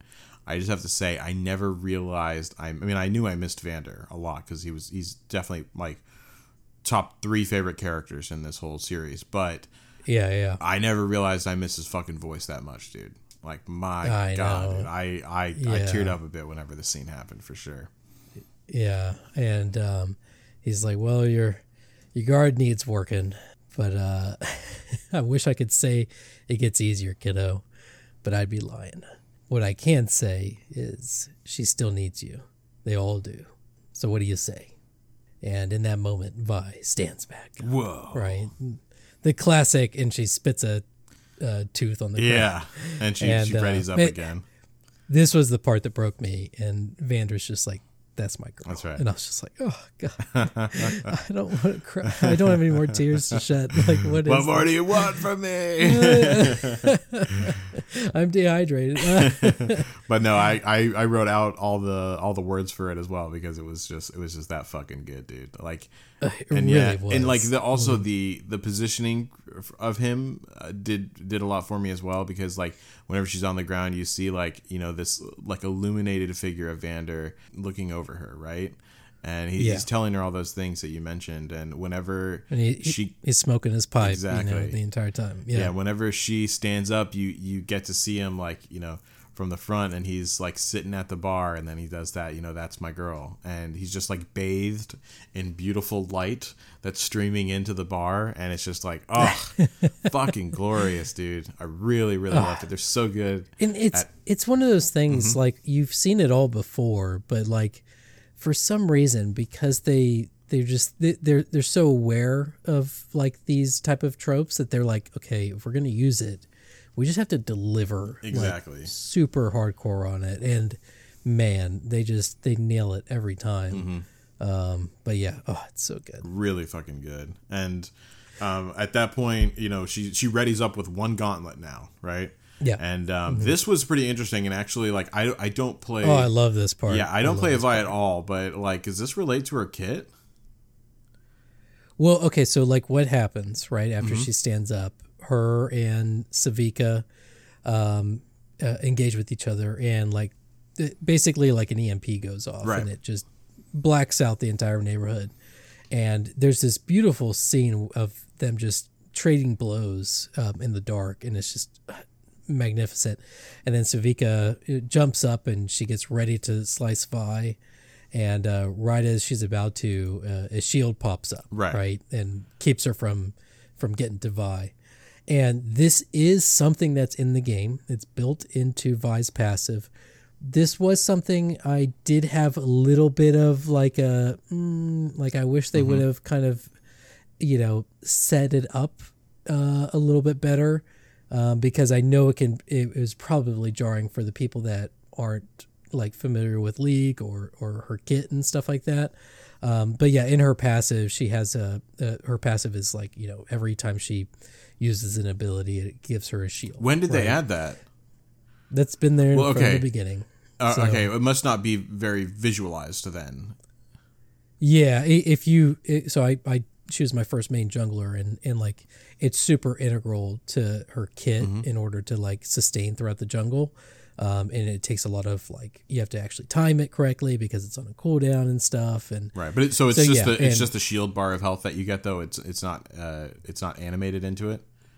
No yeah it's just that you see a That's shield why. pop up Because I was like, I have played League for too long to not know that this was like. I mean, I'm not Yeah, surprised that I've it's kind of a hidden passive. Exactly. I'm Yeah. not surprised that I overlooked the fact that she got the shield from there, but um, like the visual effect of it, I was like, I've never seen Vi do that. So, but either way, I thought it was really cool. I liked it. I It, oh yeah, it, it was it was very cool. It's just it was one of those like in my mind I was kind of like, oh, I wish they would have like hinted at that somehow, just so that way when it did happen, you're like, oh, like I totally forgot that they it could do that kind of thing, rather than it kind of coming out of the blue. See, right? here's something I, Um, I actually disagree with you on that. Um, because I like that they did it and introduced it here because I think that they did that purposefully to show that Arcane can react with emotion potentially, A. And then B, Mm-hmm. I think that they wanted to show that um, there's there might be more tricks up up the sleeve to come. Like it's not just like gauntlet go pow pow kind of thing. So Yeah. uh, you know, like you need room. I feel like you know sometimes you you need room for escalation, and I feel like that's what we're gonna kind of get. And I liked it coming in at that pivotal or that pivotal last moment save because we are dealing with the fantastical here. So Yeah. I I could buy it. I could definitely see why someone might be turned off on, on it, but I would say fuck you to that person and I hate you. I'm right here. Okay. But no, no, I, I seriously, I, I do get, I do get why it might be a turn off Um, yeah. Yeah. Well. Well, and just in that moment, just to complete it out, it, it pushes Sevika back, Mm-hmm. and um, Vi grabs Sevika's arm with the gauntlet Oh, yeah. and just rips it right off. Does a, a gut punch, man, Mm-hmm. and then just spins her around and throws her across the bar into the uh, the jukebox. Yeah. um, that we've we've seen since episode one. You know, every time it shows like you know uh, a Netflix um, show or whatever. Um, so yeah, that that jukebox has been pretty integral. So to see her just throw it in, throw Sevika into it, I thought that was a really nice touch. Yeah, because it was like end, end Um, of season. Like we won't be needing this anymore. It's episode nine. Exactly, exactly. Um, and yeah, and Sevika's knocked out and you know hanging in on Yeah, the, the jukebox. I did like the like you know right afterwards. Um, I think she thinks that she's dead at this point. I think a lot of people probably would think that she's Yeah, dead. yeah. Um, we find out otherwise uh, in a little bit, but Vi also has just like a moment once that's done, and she just like yells and howls in frustration, you know, emotional pain as well as I'm sure physical pain, because that was not Oh, yeah. an easy fight, that's for sure. But um, right after that, uh, you see Jinx. Uh, she she moves off from the center of the camera, and you see Jinx behind her. You just see the the glowing uh, pink eyes, right, and then her silhouette, Uh-huh. and you hear her say "Bravo, sis," and then poof, knocks her out knocks her out. yeah, out. butt of the gun to the back of the neck. So that was really cool. I feel like we've pretty straightforward fight scene there. Not too much to unpack. No, Yeah, no. I think all right. So we're good to go. Mm-hmm. Okay, we're actually doing like surprisingly good on time. Granted, we have the last scene to deal with, but yeah. Um, three hours later from now, we're still going to be talking about it. Um, but anyways, so then we go to uh, Jayce at council. Um, so this is where um, he says that he's realized after his unsanctioned actions that he's not fit to govern over the Undercity anymore, and neither are they. He basically is doing a big fuck you to the council at this point, right? Yeah. Um, he says, Our time has passed and we failed them, and honestly, they're right to not trust us. And uh, he said, or you hear, uh, what's her name? Um, oh, God, why am I blanking on it? Last name of uh, Caitlyn. um, Kiramman. Kiramman, thank you. Uh, we Yeah. see Miss Kiramman um, say like, "You're walking a fine line, Jayce," and he was like, you know, respectfully, I don't give a shit what any of you guys think anymore. Yeah, and you can tell he Oh, just he- does not yeah. care at His all, face like what they have to it say. yeah, And uh, but he Um, does say, uh, "Except for you," and he looks at Mel and he says, "You have Yeah. always been right." And um, Mel has like a little bit of a reaction to this, and God, they're so in love with each They other. They are, It's- dude. It's yeah, They just need to like in that moment they you could tell they just want to pause life, just get in a room and bang it out for about twenty minutes, then come Yeah. back. um, but anyways, uh, so then he says, you know, I came here with Viktor, a Zaunite, a Zaunite, and my partner. yeah. And then Viktor Viktor says, uh, Jayce has brokered a peace with Silco in, in exchange for the Undercity's independence, and people start. Everyone starts freaking out. We have procedures, and this was one of those moments. I don't know if you felt the same, where I was just like, like hearing them like be all dramatic and stuff. Like it was so expected, but like I was so um like what's the word like over it you know Yeah. i was just like I was like, I was there too, fuck you guys like you know like But I think Like, that's the I- point I- because I, think Jayce was too. I think they were bringing us right into the mindset of Jayce. Oh absolutely. Like so seeing all these council people like freak out i was just like i was like yeah fuck you guys. You have no idea. And and mel is totally on jayce's side in this in this moment. Like she's not freaking out at all. She's really you know having to, to process everything um, and where her loyalties lie. And in that moment she looks at her her um, uh, ring right that has the medarda crest on it. Exactly. Yeah. Um so yeah no I, I thought it was a it was an interesting scene i don't know how how you felt about it Um, yeah, I mean, this is a, a pretty short and sweet scene, honestly. Um, but yeah, I, I love the fact that he, you know, he brought Viktor and um, Viktor, you know, had, had basically said like, this is how it's going to be going down. And I loved that Jayce finally just put his dick on the table and said like, nope, we Yeah. failed them. You know, they're right not to trust us. And, you know, fuck you yeah if we you disagree. even we haven't we haven't earned our their leadership. Exactly. so and yeah So I, I the freak out thing was definitely like they they meant to do that as a kind of like, yeah, like this shows me why you guys aren't like reinforces the issue, right? Yeah, yeah. And um, yeah, Mel staring at her ring is very important, obviously, because it comes into play later on. Um, but yeah, that's pretty much you know great scene right there. Tells you everything that you need to know. Just kind of connective tissue for what happens next, right? Yeah, Um, yeah. So yeah, do you want to go? Do you want to talk about the next scene, how it starts out? Because this is a big Um, scene. So yeah, so you, it opens up with actually the toy that was from episode one that uh, Powder picked up, and she was like, "It's not authentic," you know. I forget what she called it, but that toy is sparkling in front of uh, Vi, and uh, you hear Jinx say, "I "Really thought I buried this place." Yeah, um, but I should have known better. And she's of course referencing to episode 3 right, where um, she blew up this place, and uh, so they're at that the um, the uh, uh, what do you want to call it? The the storage place where where um, episode three took place, right? Um, and she says nothing ever stays dead, and she's totally you know referring to her memories, but also um, you know her schizophrenia with uh, Milo um, you know, constantly haunting her, right? Um, so I just I thought that was an interesting, you know, little aspect. Um, Vi is, uh, you know, she's like, "Are we alone?" Jinx is like, "For now, maybe forever." Um, and uh, she says, um, "Want to know a secret?" Silco thinks he made Jinx with all his rants and his hard-won lessons. Excise your doubts, Jinx. Be what they fear, Jinx. Like everything was the same as when Vander left him. But he didn't make Jinx. You did. And Vi, in that moment, like totally understands, you know, and and blames herself, right, um, for for where Powder is today, right? And Vi refuses to call her Jinx. You know, um, she's like, Yeah. you know, constantly calling her Powder and you know tries to uh, uh, uh, console her. It's like I've never meant to leave you, and, and Jinx is like you you never left. I always heard you. yeah, Um, shadows in the streets, prickles on the back of my neck, your voice, right? yeah, Pushing me, picking me up when all the colors were black. mm-hmm. You're the reason I'm still alive. And you know, Vi is you know eh, making the case that you know she she never you know forgot about her too you know um, all those nights on the freezing floor hungry bloody counting hours in prison yeah. I mean, kind of Um, agreeing with her at this point, like just saying, like I, I know how you feel, because after that, that was a kind of hopeful statement from from Jinx, right? Like, oh, Yeah. you never you never left me, blah blah blah, and yeah, she was like, you know, you were the only thing that kept me going through all those nights in the cell as well.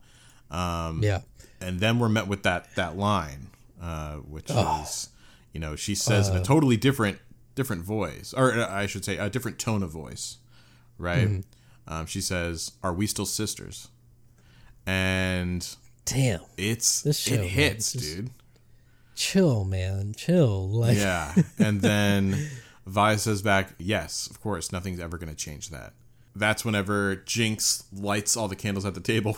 Somehow, by the way, Uh, yeah, I look at I look back at that and I'm like, mm, they took some liberties most there. Like, unreasonable thing in a world where arcane is there and we have hex cores and shimmer Yeah. that is the most unreal thing i've seen so far exactly. it's like her lighting those candles. um, I, I can i can live with this but this no This is too much. that's where the line's drawn but uh, yeah so anyways lights lights the candles by throwing a candle uh, right down the middle of the table and it illuminates the scene right that that's been pitch ba- black for us this whole time and um, you know, why don't you go ahead and, and set the set the table for us, Sean? set the tables. Um, well, yeah. Then you you see Silco on the other side of the table, Mm-hmm. right?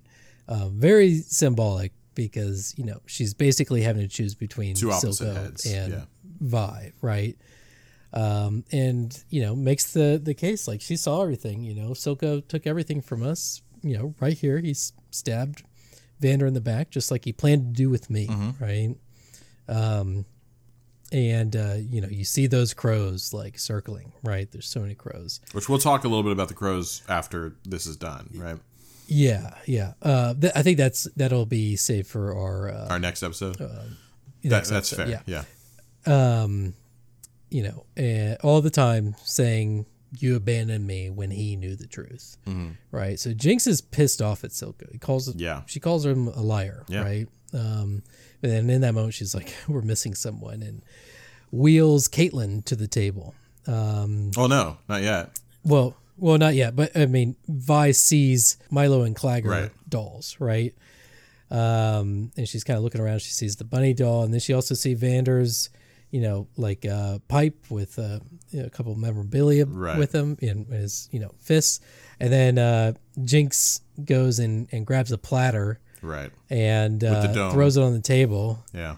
And uh, this part is just so they did such a good job with this. Yeah. Um, what did she say? She's like, I paid your girlfriend a visit this morning. Yeah. Um, and Vi's like, what did you do? I made her a snack. the way she says it. Mm-hmm. yeah. And then, uh, you know, everyone, everyone knows what everyone's thinking, right? Right. And uh, Vi's like, and she takes the thing off and she's like, no.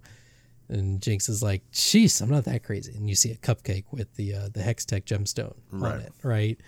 Um, which in that moment too, like, I think Jinx was doing that to kind of see where her sister's head was at. Like, did she actually think she would do something like yeah, that? Yeah, I think she was trying to pull out a reaction as well. Yeah, and That's total think- speculation, by the way. Like, like, yeah, yeah, yeah, yeah, I think there's enough context to honestly say you could argue that either way, but I, I think that she was, yeah, Yeah. Well, and then um, and then from there, she goes and gets Caitlyn, wheels her up, right, and she's she's wearing a, a mask to cover her face, or not her face, but her mouth. And I thought it was interesting how like they, they put the smiley face, yeah, a where she put little a, a Joker smile on it. right? Yeah, but it, it's also referencing all the times that she had those episodes and saw Caitlyn smiling at her, right, when she wasn't. Um, so yeah, just you know, seeing it through all the way. Yeah, anything Uh, I will say that was a little too far for me, just because I once again I don't want this touching at all towards Joker and Harley Quinn, and there there's two scenes now, this one and the Toots one that I was like, nope, get away from me, and that so yeah, this was one of them, but didn't take Wait, which part? the um putting the smile on the face of uh, Caitlyn's mask. Uh, I mean, I completely disagree. Like, like that's the thing is every time, I mean, like you remember whenever she sees thing. Caitlyn. No, no, no, no, no, no. I, I get why they did it. I get the context of why they did it, but they didn't have to do that. And that is absolutely Oh an God. earmark of I my my eyes are rolling into the back of my let I them let them my brain roll. right now. All I'm saying is, is that definitely was not like that would I- not have been my missed. eyes. My eyes see my brain, and my brain is going. Yeah, don't even just, just ignore I'll- what he just wait, said. wait, wait. I, Um, I just want to make my case real quick. All I'm saying, very short and simple, is that that would not have been missed in the slightest bit. I don't think that it adds enough at all, and it definitely is like an earmark thing of Joker's. the Joker doesn't own a smile. Okay, like Writing a smile, a crazy person writing a smile that's always laughing, by the way, writing a smile on the face of an enemy. to Yeah, that's not a disagree. thing. Okay? I'm gonna come. I'm find you and, and fight you now. um, anyways, um, and going to the next part, uh, she points out the two chairs, Right, right, right, right. And she's like, "This is your choice. You know, Vi or uh, Powder or Jinx, right?" Mm-hmm. And uh, you know, in front of those chairs, you see. The, the, the things from powder right um, like her old little bombs that she drew on and then in the jinx one uh, you see uh, you know, bullet casings and, and uh, you know, one of the, her newer bombs and stuff Mm-hmm. like that. Right. And um, Jinx makes a makes a plea to, to make her go away. Right. Right. Um, talking about Caitlyn, send her on her way, um, and you can have powder back. Right. Right. And of course, Vi can't can't isn't going to kill an innocent No, person, um, especially to, to get powder back. especially not Kate. Yeah, Yeah, especially not her girlfriend, right? Um, and uh, Jinx grabs the gun and just immediately puts it to Caitlyn's head, and, and you- you realize like, okay, things are out of control. Um, and you know, Vi makes a desperate plea of like, hey, we can just go, we can we can leave and, and never come back. Um, and Jinx is like, where would we go? You know, Yeah, it's Um, it definitely like it it hit for a second. Like you saw, but like so it definitely hit her, glimmer, and yeah. and yeah, you saw like okay a little shift, and the, but you also saw an episode start, right? yeah, So Yeah. yeah, that because that is like the the first brick pulled from that wall that creates the devastating scene that we end up with. yeah. Yeah, sorry, keep going. Um, and yeah, and Vi's like, you know, we'll put this all behind us. You'll never have to see him again, uh, Powder, right? um, still calling her powder. Right. And uh, uh, Jinx is like, you know, what do you have to say about this? Looking at Silco because he was he was kind of mumbling. Yeah, he was like he he was like trying to you know like say something with his with his mouth Mm-hmm. gagged, and so that's whenever she asked him, yeah, you know, It, yeah, and, and Silco, she takes the gag off, and and he's like, her name is Jinx, right? She's lying. Um, you'll be with her a day before she realizes you aren't that girl anymore, and turns her back on you. Yeah, And um, if I'm being honest, like you know, he, and Jinx says it too. It's like you aren't lying. Like you wouldn't lie to me, not again. Right. And um, you know, Vi is is you know making a desperate plea of like I'm not lying. I'm on your side. I promise. But you know, in that moment, like it, I, I don't know. Like after Silco said that, I was kind of like, you know, he's got a good point. Like Jinx is very different now. Like she's not that innocent girl on the rooftop where you know they're they're exchanging you know uh, old fun stories kind of thing. Like Jinx, in my opinion, is um, she's broken, right? yeah. Well, I, th- Um, yeah, I think it's definitely one of those things where I believe him when he says that because I truly do think he thinks that, right? Um, I don't think he realizes how much Vi would endure for Jinx. I do think Jinx would, in reality, like she would stick with Powder no matter what. It doesn't matter what she's done so far. Like you mean Vi? I'm sorry. Vi would stick Yes? I'm, I'm sorry. Yeah, uh, Vi would stick with Powder like no matter what. Like doesn't matter what she's done before, so far. It would wipe the slate clean in her eyes, and they she would legitimately go and leave with her and never be seen again, if that's what it took. But I definitely don't think that Silco thinks that that's true. So I think they're both they're both right here, basically. Yeah, yeah. Um, well, and and uh, Jinx is clearly having an episode because uh, uh, the Milo doll starts talking to her. And, Mm-hmm. Milo uh, fucked her up good, shoots it. dude. Let me just say. yeah. Um, and whenever she shoots the Milo doll and it falls over, it, it cracks the the wine glass, right? And it rolls towards towards Caitlyn. Um, Mm-hmm. Right. Super important, right there. Yes. And uh, Jinx is like, "Shut up, we're talking," you know. Mm-hmm. She Um, always does that whenever she she really starts going off on the episode, right? Because that's that's Yeah. whenever the voices like really emerge and, and are incessantly talking. Yeah, and Silco makes the point of you know the Topsiders offered me everything: independence, a seat at the table, um, Yeah, you know, he said he would. all in return for you. They can all burn. Yeah. you know, everyone betrays this Jinx, Vander, her. Um, they will never understand. Um, it's only us, right? Right. So, uh, and, and he, he makes the point. He, he says, you know, you're my daughter. yeah, right? about to say that's important. um, I'll, I'll never forsake you. Mm-hmm. And uh, Jinx is definitely like you know just uh, in a fragile state. Um, Yeah, absolutely. And then you hear hear Caitlyn say, "Drop the gun." So Caitlyn clearly used that that cut glass Mm-hmm. somehow to to break free of her uh, bindings, Mm-hmm. And uh, has uh, pow pow in her hands. That's right. with The minigun, right? Um, and pointing at Jinx, and um, Jinx Uh, you know- tests her a bit here.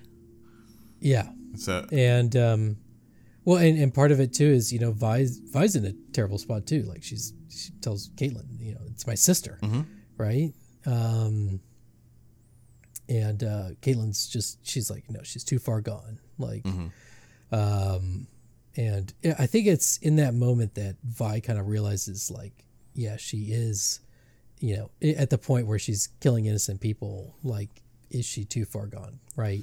Yeah, um, and then uh, Jinx puts the gun in front of Silco, um, almost strategically. And um, when Caitlyn's pointing the gun at at Jinx, um, Jinx is kind of, you know, makes a, a play to to be kind of, you know, scared and whatnot. And then you really see like, oh, she like dodges and then uh, knocks the pow pow out of Caitlyn's hands and, and knocks Caitlyn out cold right. um, and you see like her eyes light up right from the shimmer and and I think in that moment that's that's kind of a, a hint to Jinx's um, I'm just gonna you know play put it out there it's kind of a hint to Jinx's passive in game which is get excited and every time like she um, kills An a, objective. a- you know an objective or, a champion or anything uh, she gets a ton of movement speed right Yeah. that's out of out of the ordinary and in that moment that's what she got she got that a ton of movement speed Um, so I think that was kind of like a, a wink to the players, but also uh, a, a great dramatic moment. Yeah, and explained a little bit- control of the situation. Right, and uh, explained a little bit by the, the the shimmer procedure that she Yeah. went through earlier. Yeah, Um, and in that moment, she goes full into an episode, right? Um, Vi and Powder are going, or I'm sorry, Vi and Silco are going back and forth, um, you know, arguing with each other, or not really arguing with each other, but trying to to get Powder to to come back to to reality, right? Um, and you know, Vi's like, "Wake up! Like, remember who you are. I know you remember." And she starts saying the the names of uh, you know Milo, Claggor, um, and uh, Vander, right? right. And what's interesting about this episode is like as Vi says those names, um, you know, you see this very aggressive uh, etching over each of those characters as they flash into her her mind, Right. right? And I I see it as she's um, in order to cope, right, with the guilt of that night of, on episode three, like she's almost turned these these figures in her life into these these monsters Yeah, in order for her to to be able to look past like the the the loss of life in that moment um I think they represent Because- the like the the guilt that she felt for each one of those, and then they are monsters. yeah Yeah. yeah um, because it, you know it, it, she's forced to relive that guilt right? Exactly. Yeah. Um, so in a way, she's kind of imposed this um, this you know uh, like you know terribleness onto these these people, even though they're not right. Um, just so she can she can cope with what what she's dealing with, right? Um, so in a way, in a weird way, like Vi saying those names is actually making the episode worse, right? Um, and in that moment, I kind of I was under the impression, and you can disagree with me, obviously, but I was under the impression that Vi was, in a way, making things worse by um, trying to remind her of, of her, her family, right? Um, and uh, Jinx, you know, it was clearly in a traumatic state in that moment, too. So, uh, you know, it, Well, let's unpack I- unpack real quick from there. Yeah. Right. Okay. Go ahead. So yeah, I, I mean, I definitely agree with you. I, I think that inadvertently, of course, because Vi didn't know this, like, I definitely think that she was triggering sensitive topics, right? Which is Vander Claggor and Milo. Like, those Yeah. are things that literally haunt her, and haunt her like. I mean, to the point where she has physically made recreations of them to try to make them yeah. feel I like, mean, in a sense, full blown schizophrenia. right Right. but like, yeah. try to make them feel in a sense that they are still there to try to help alleviate her guilt right and then they also Mm-hmm. literally talk to her and antagonize her like you like you just mentioned and in this case with everything that's going on and all of these emotions swelling and her saying these names and thinking about her old life versus her new life it is definitely like you see the drawings of these monsters getting larger and larger and larger and literally end up basically like you know going over her encroaching upon her and um that's whenever we have you know the next scene unfold here which do you want me do you want me to go through or do you want to go through that uh, you can go through that Okay. if you want.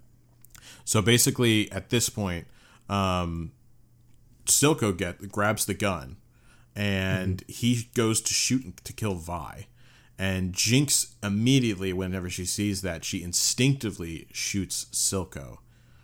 And Silco, at this point, you see the chair turn. After she makes the shot, you see Silco's chair. Everything went silent, by the way. Silco's chair turns, and you see him just like in his chair. I mean, he's not dead yet, but he is definitely draining quickly, right? She Yeah. starts freaking out and she is immediately apologetic. She can't believe what she just did because she just lost another father figure, right? And it was by her hand again. Like, what Yeah. the fuck more do you need in your life? It's such a bad situation. So she is reliving all of this again with Vander, and it's even more in front of her face this time, right? Because at least she didn't have to directly witness it. Um, it was all indirect, but man, this one literally right in front of her face. But the the scene that happens here is probably one of the most beautiful scenes I've ever seen, right? Um, And so Silco's dying. Jinx runs up, you know, ton of regret. She's crying. She's, you know, apologizing, you know, rapidly. And um, he says, uh, as he's dying, I never would have given you to them, not for anything. And then he sees that she's crying and he says, Don't cry. You're perfect. And this to me, let me, because we'll, we'll go to the next scene in a second. Let's unpack again. Okay. So, what was your thoughts on Silco in that moment? Because there's a lot of people saying that he lied and that he was going to do it anyways and all that kind of stuff. And No. what do you think? Completely disagree. I completely disagree too. Com- completely Show your work. Uh, number one, right? Um, just so people know, anytime there's like a a um a death confession, I think that's what it's called. Like it's literally considered Mm-hmm. The deathbed confession, yeah. in deathbed confession, right? That you can be considered as um, uh, truthful evidence in the court of law, right? Because it's like whenever you have nothing left to lose and you know you're dying, like like it's like what what's the what's the reasoning behind it right of of lying in that moment Yeah, there's no there's no Um, they- point they chose to in, in lying. There's no at- point. at that point. Yeah. um the other thing too is is harking harping back to uh, the conversation with jayce right um and silco silco was clearly like uh, caught off guard when jayce was like hey we need jinx as well um, that was the first moment where i was just like oh yeah silco is having a crisis of conscience right now um, but that the way those lines were delivered, it was just so sincere. And, you know, you can, Silco's fucked up, right? Terrible person. But in that moment, he was being like just completely genuine. And there's, there's no reason to lie to his, his daughter that way. Um, and uh, so, yeah, I, I don't, I completely disagree with those people that say that he's lying. I think that's a very cynical attitude, and um, I, I think it's out of line with with his character as well. Same. Yeah, I Um, think that's that's my biggest thing as well. Yeah, it just doesn't doesn't make sense from his his vantage point. Um, and I truly believe that he had no intention of giving Jinx up to Jayce. Yeah. Um, I think it was one of those things where, um, you know, and, and if I was in his position, I would have dragged it on and go gone like, oh yeah, no, I'll I'll give you Jinx. Never, you know, be like, oh, I just can't find her. You know, she's she's on the loose kind of thing. And then um, say, you know, let's not use this to to you know fracture our peace. You know, kind Right. of thing. Um, so there, I mean, in my mind, there's ways of going about it to um, to to circumvent that whole scenario in the first place and still get what you want. Um, so I just don't think it's like a compelling enough reason to to um, you know lie to Jinx in that moment. Yeah, So, and I, I think you know, for me, it was definitely the fact that I mean, his really as a character, he doesn't lie. Like uh, Yeah. that's never really been an mo of his. Um, he's actually like a pretty hardcore truth teller. You know, he's he's harsh as fuck, but he says it kind of like it is. Um, Yeah. and so like I definitely think it's very out of character for him because uh, he's also shown to only defend her when literally everything points to what the fuck are you doing with her, right? Yeah. Well, and early on, I think it was it was um, you and um, uh, a couple of people that I was I've been watching this right um, concurrently, and they even said like they think that Jinx is going to be the downfall of him, right? Yeah. Like already seeing the fractures even before uh, this episode, right? Um, so yeah, I I I think it in a way it was it was leading up to this. Uh, because Silco genuinely was just she, he's never going to give up Jinx. He he loves her you know? Exactly. And that's the thing is he, so yeah. he definitely does truly love her. We've seen that relayed in so many different ways so far. Um, he cares about her beyond words. It is it is absolutely uh, to the same point of a, you know, um, father daughter relationship. I th- originally thought that there was something more there. I don't think there is anymore after like the last two episodes. Basically, I definitely didn't get that vibe anymore. It was definitely more of a father daughter one.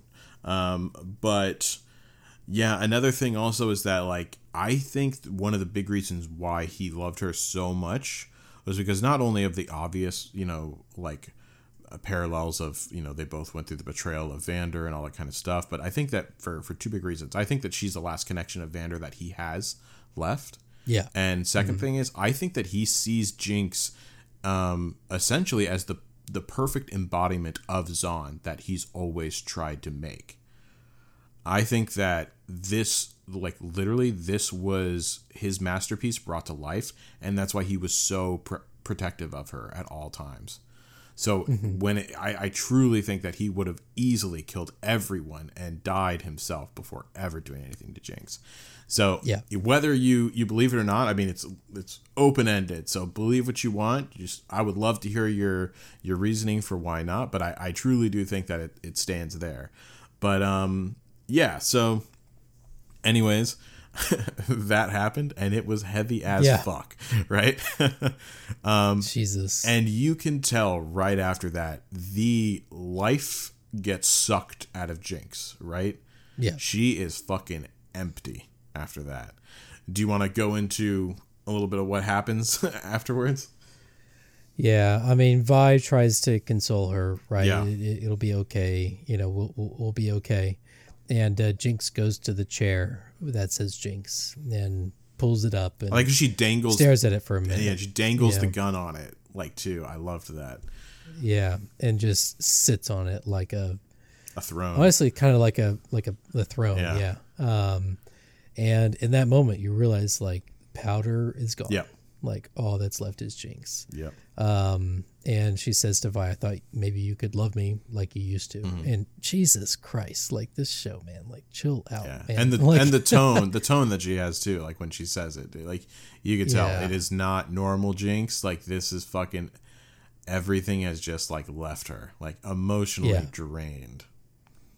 yeah, and she's she says, you know, even though I'm different, right? Mm-hmm. Um, and that's when you start hearing the music um, start to swell, and uh, th- this music is just so good. But And uh, perfect for it, right? perfect, yeah, literally on the nose. But uh, um, and Jinx, you know, she makes the point, you know, you changed too.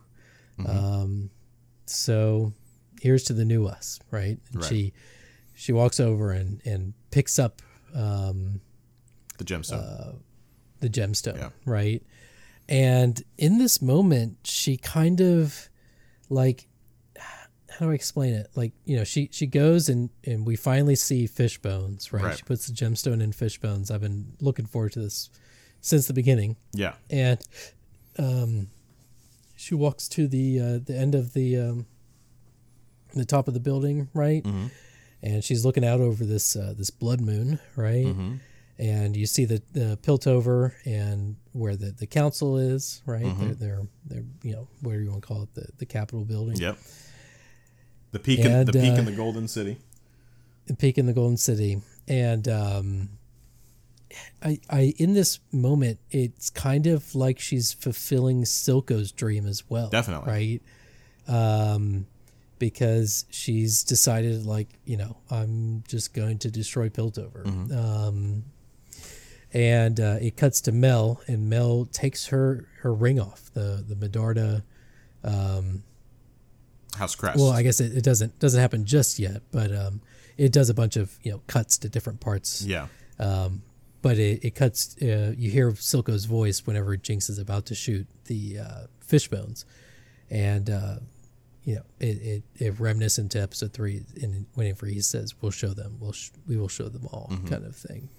And uh, you just see this tear fall down from Jinx's eye, and it's it's obviously it's glowing with shimmer right. and um, Kate kind of registers what's about to happen, and um, uh, Jinx fires off um, Fishbones, and uh, Mel takes off her her ring uh, of the Medarda clan, Right.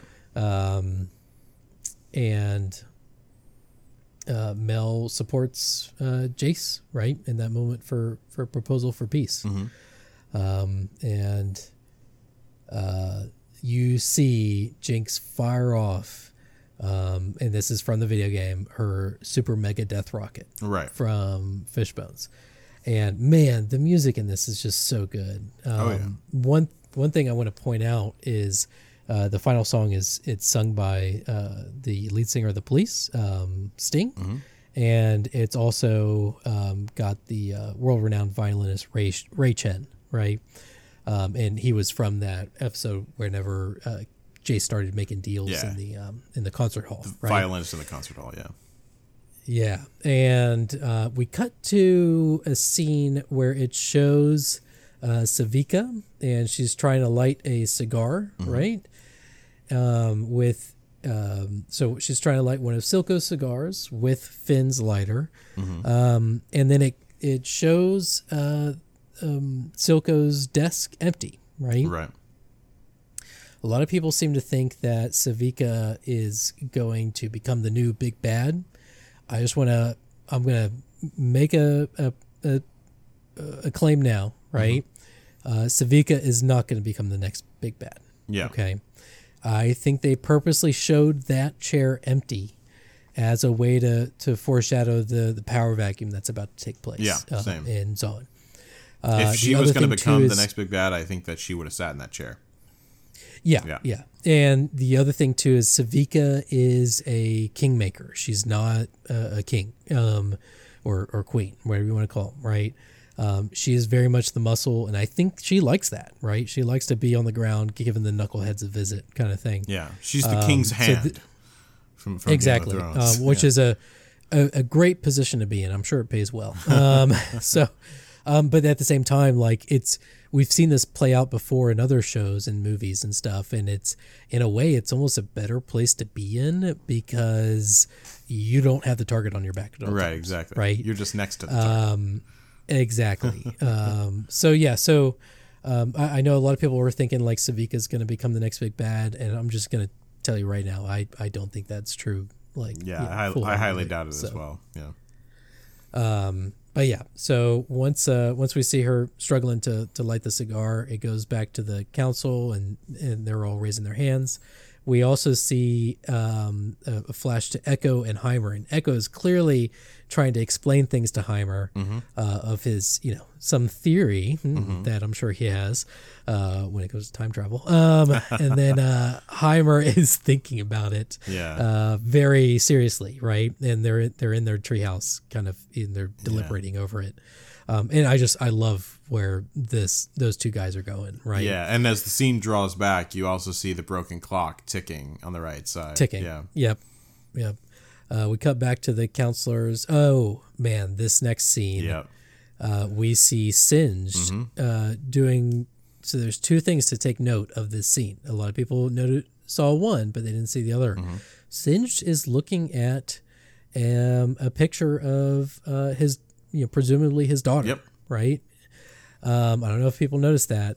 There are conjectures that his daughter could be Orianna. I've heard it. I don't. I don't Um, agree with it, but yeah, I don't agree either. I think it's a little too what's the word? Convenient, right? A little too easy. I don't even and think it I- makes any sense. I think it's based on the weakest argument, the Rio Ori Yeah. argument. Yeah. So and um I the other thing too is like the way Singed, you know, made it out, he said, I once had a daughter. Yeah, Um so implying that she's gone, right? yeah, Um, so this idea that like, and that's the thing is Ori is Orianna is still very present um, in the world. So, and I don't think Singed would even like if if Orianna was his daughter, I don't think he would talk about her in the past tense because it just wouldn't be clear and concise. And we we had that conversation in the last episode. Um, yeah. He's not that like emotional to be like, yeah, I once had a daughter, but she doesn't speak to me anymore. You know what well, I mean? Well, and he's not he's not subtle either. No, he's right. not, like he's no. just he's always like, oh yeah. He, he would be like, oh yeah, my daughter turned into a robot. Yeah, you know, exactly. like I, I personally think. Um, let, me, but- Mm-hmm. let me just tell you what I think right here, because we saw that obviously it panned out a little bit more. We saw him look up at uh, what looks like a, a hairy arm, right? Um, Yeah, some something yeah, claws. Mm-hmm. with claws hanging from something up above. Uh, I want to say, I definitely think that this is.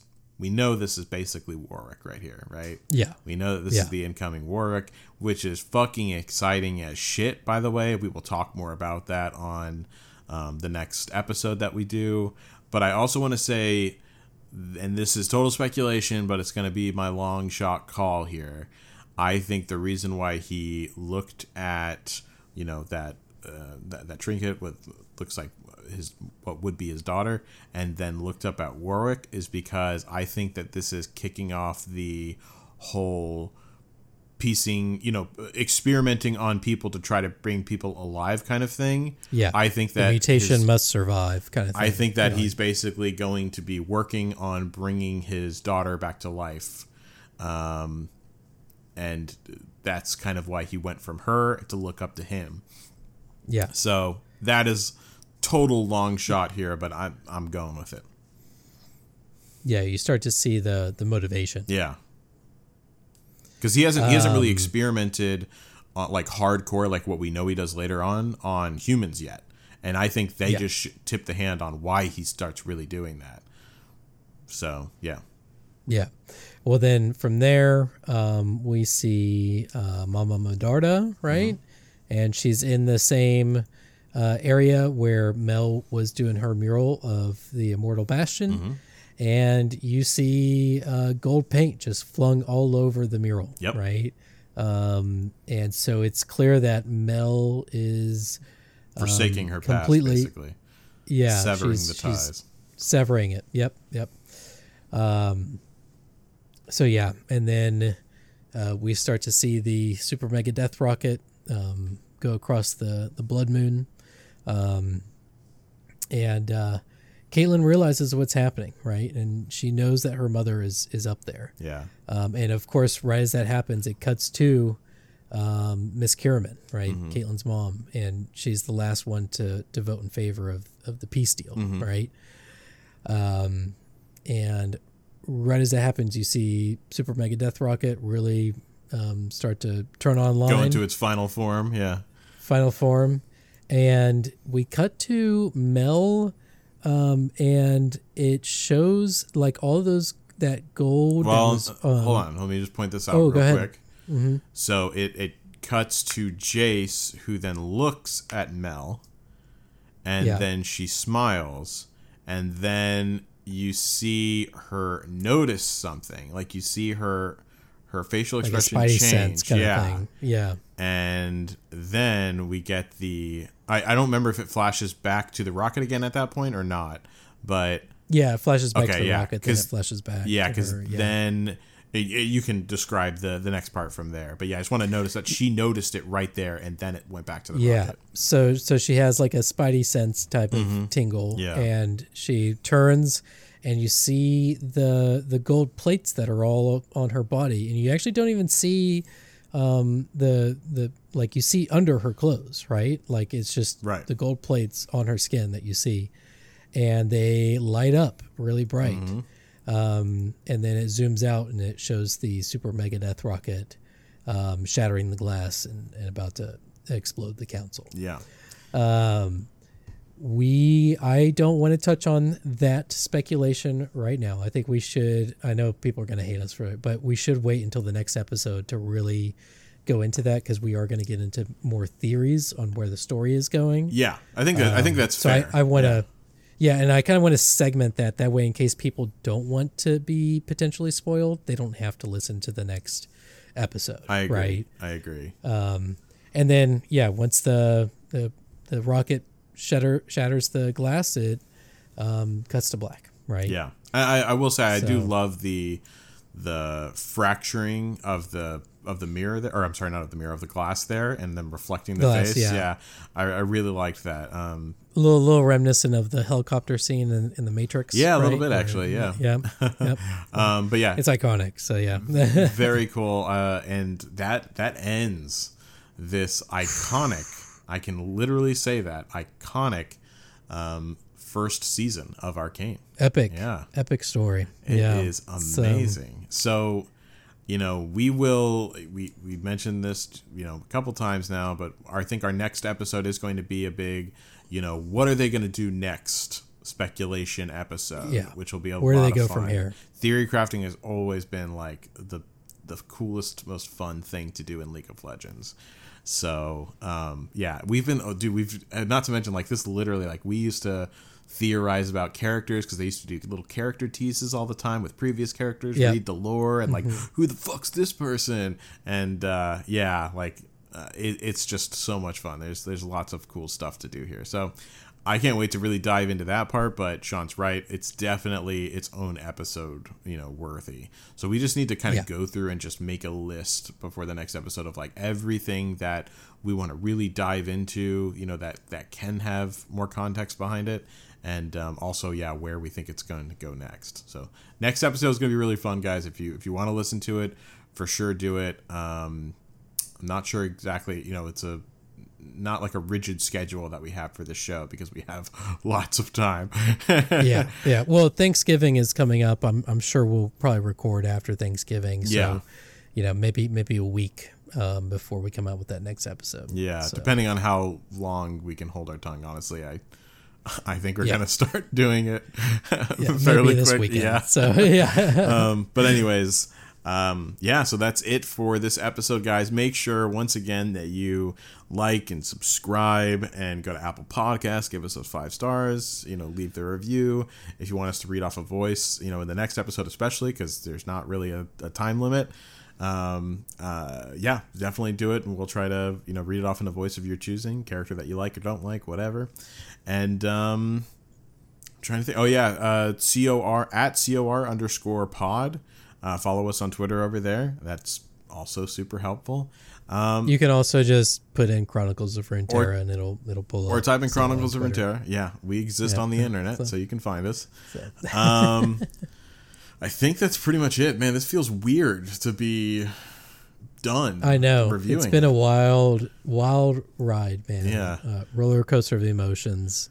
I have no Um, like set reason. I have no I, I, excuse to keep rewatching it now, but I I'm just gonna keep doing it anyways, right?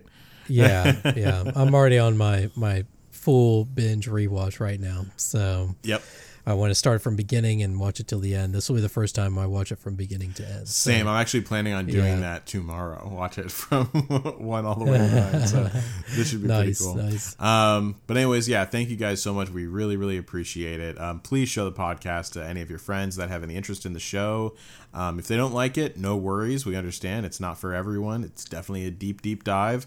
But uh, yeah. Yeah. some people, you know, I think would really enjoy it, especially those people. It seems like from the feedback we've gotten so far, people that don't know much about League of Legends but love the show really seem to dig it because of like the extra lore tidbits that they get. So Yeah, and that's what we're going to be going into in the future. Um. So we really want to flesh out this world for everyone, so that way, when it starts to show up on screen, you get excited and hyped, and you can kind of, uh, you know, watch it with us. yeah, Right. Absolutely. Um, so yeah, And looking forward to it. Also, I want to go ahead and mention here too, in case people don't come back for the next one, we are also going to be working on. This is super cool, by the way. So definitely come for this. I can't even believe I haven't mentioned it for the past couple episodes, but Yeah. um, I actually might go back and try to see if I can add that on somehow. Eh. But um, we are going to be having Adventures of Runeterra. we are really good at naming things. We have one I name scheme and we stick to it. stick to stick with But it. no, we are going to be making Adventures of Runeterra, which is going to be our Dungeons and Dragons real play podcast where we actually play in Piltover and Zaun. It's going to be so much fun. Uh, we have one of the best dungeon masters that any of us have ever played under, right? Um, Yep. We aren't like, how should I say? We're definitely. I'm sorry if, if you're one of those people that are looking for super serious D and D podcasts.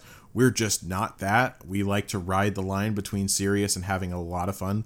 Usually, there's a lot of laughs in there. So um, people that like uh, comedic podcasts definitely love us um, from the past D and D pods that we've we've kind of messed around with. So um, give that a look if, if you want. Um, we'll put more information on it on especially on the Twitter. So yeah, just keep up with us everywhere. Sorry, we're like like loading this ending up with so much stuff of ours, but it's just like the last time that some of you might hear from us for a while. So Yeah. sorry. Yeah. but um, anyways, thank you all so much. Uh, do you have anything you want to say? No, I, I think I've said everything We're- three times over I- for I- you. we- we're going to be active on Twitter. So um, if you know if, if it's basically a, an arcane um, uh, stream of content on Twitter. So if if you have any questions, feel free to DM us. DMs are open, Mm-hmm. um, and we're more than happy to, to entertain your theories and, and your thoughts on on on Runeterra. Yeah, and don't worry. Also, if you want to subscribe to that, we'll we will definitely be tweeting out any fucking news that has to deal with any Oh cinematic yeah, yeah. universe so of League of subscribe to notifications from us if you want that Absolutely. that news firsthand. So All right, guys. Well, that is it for now. Hopefully, we see you in the next episode. If not, we'll see you on the next show, and we'll talk to you later. Bye. peace.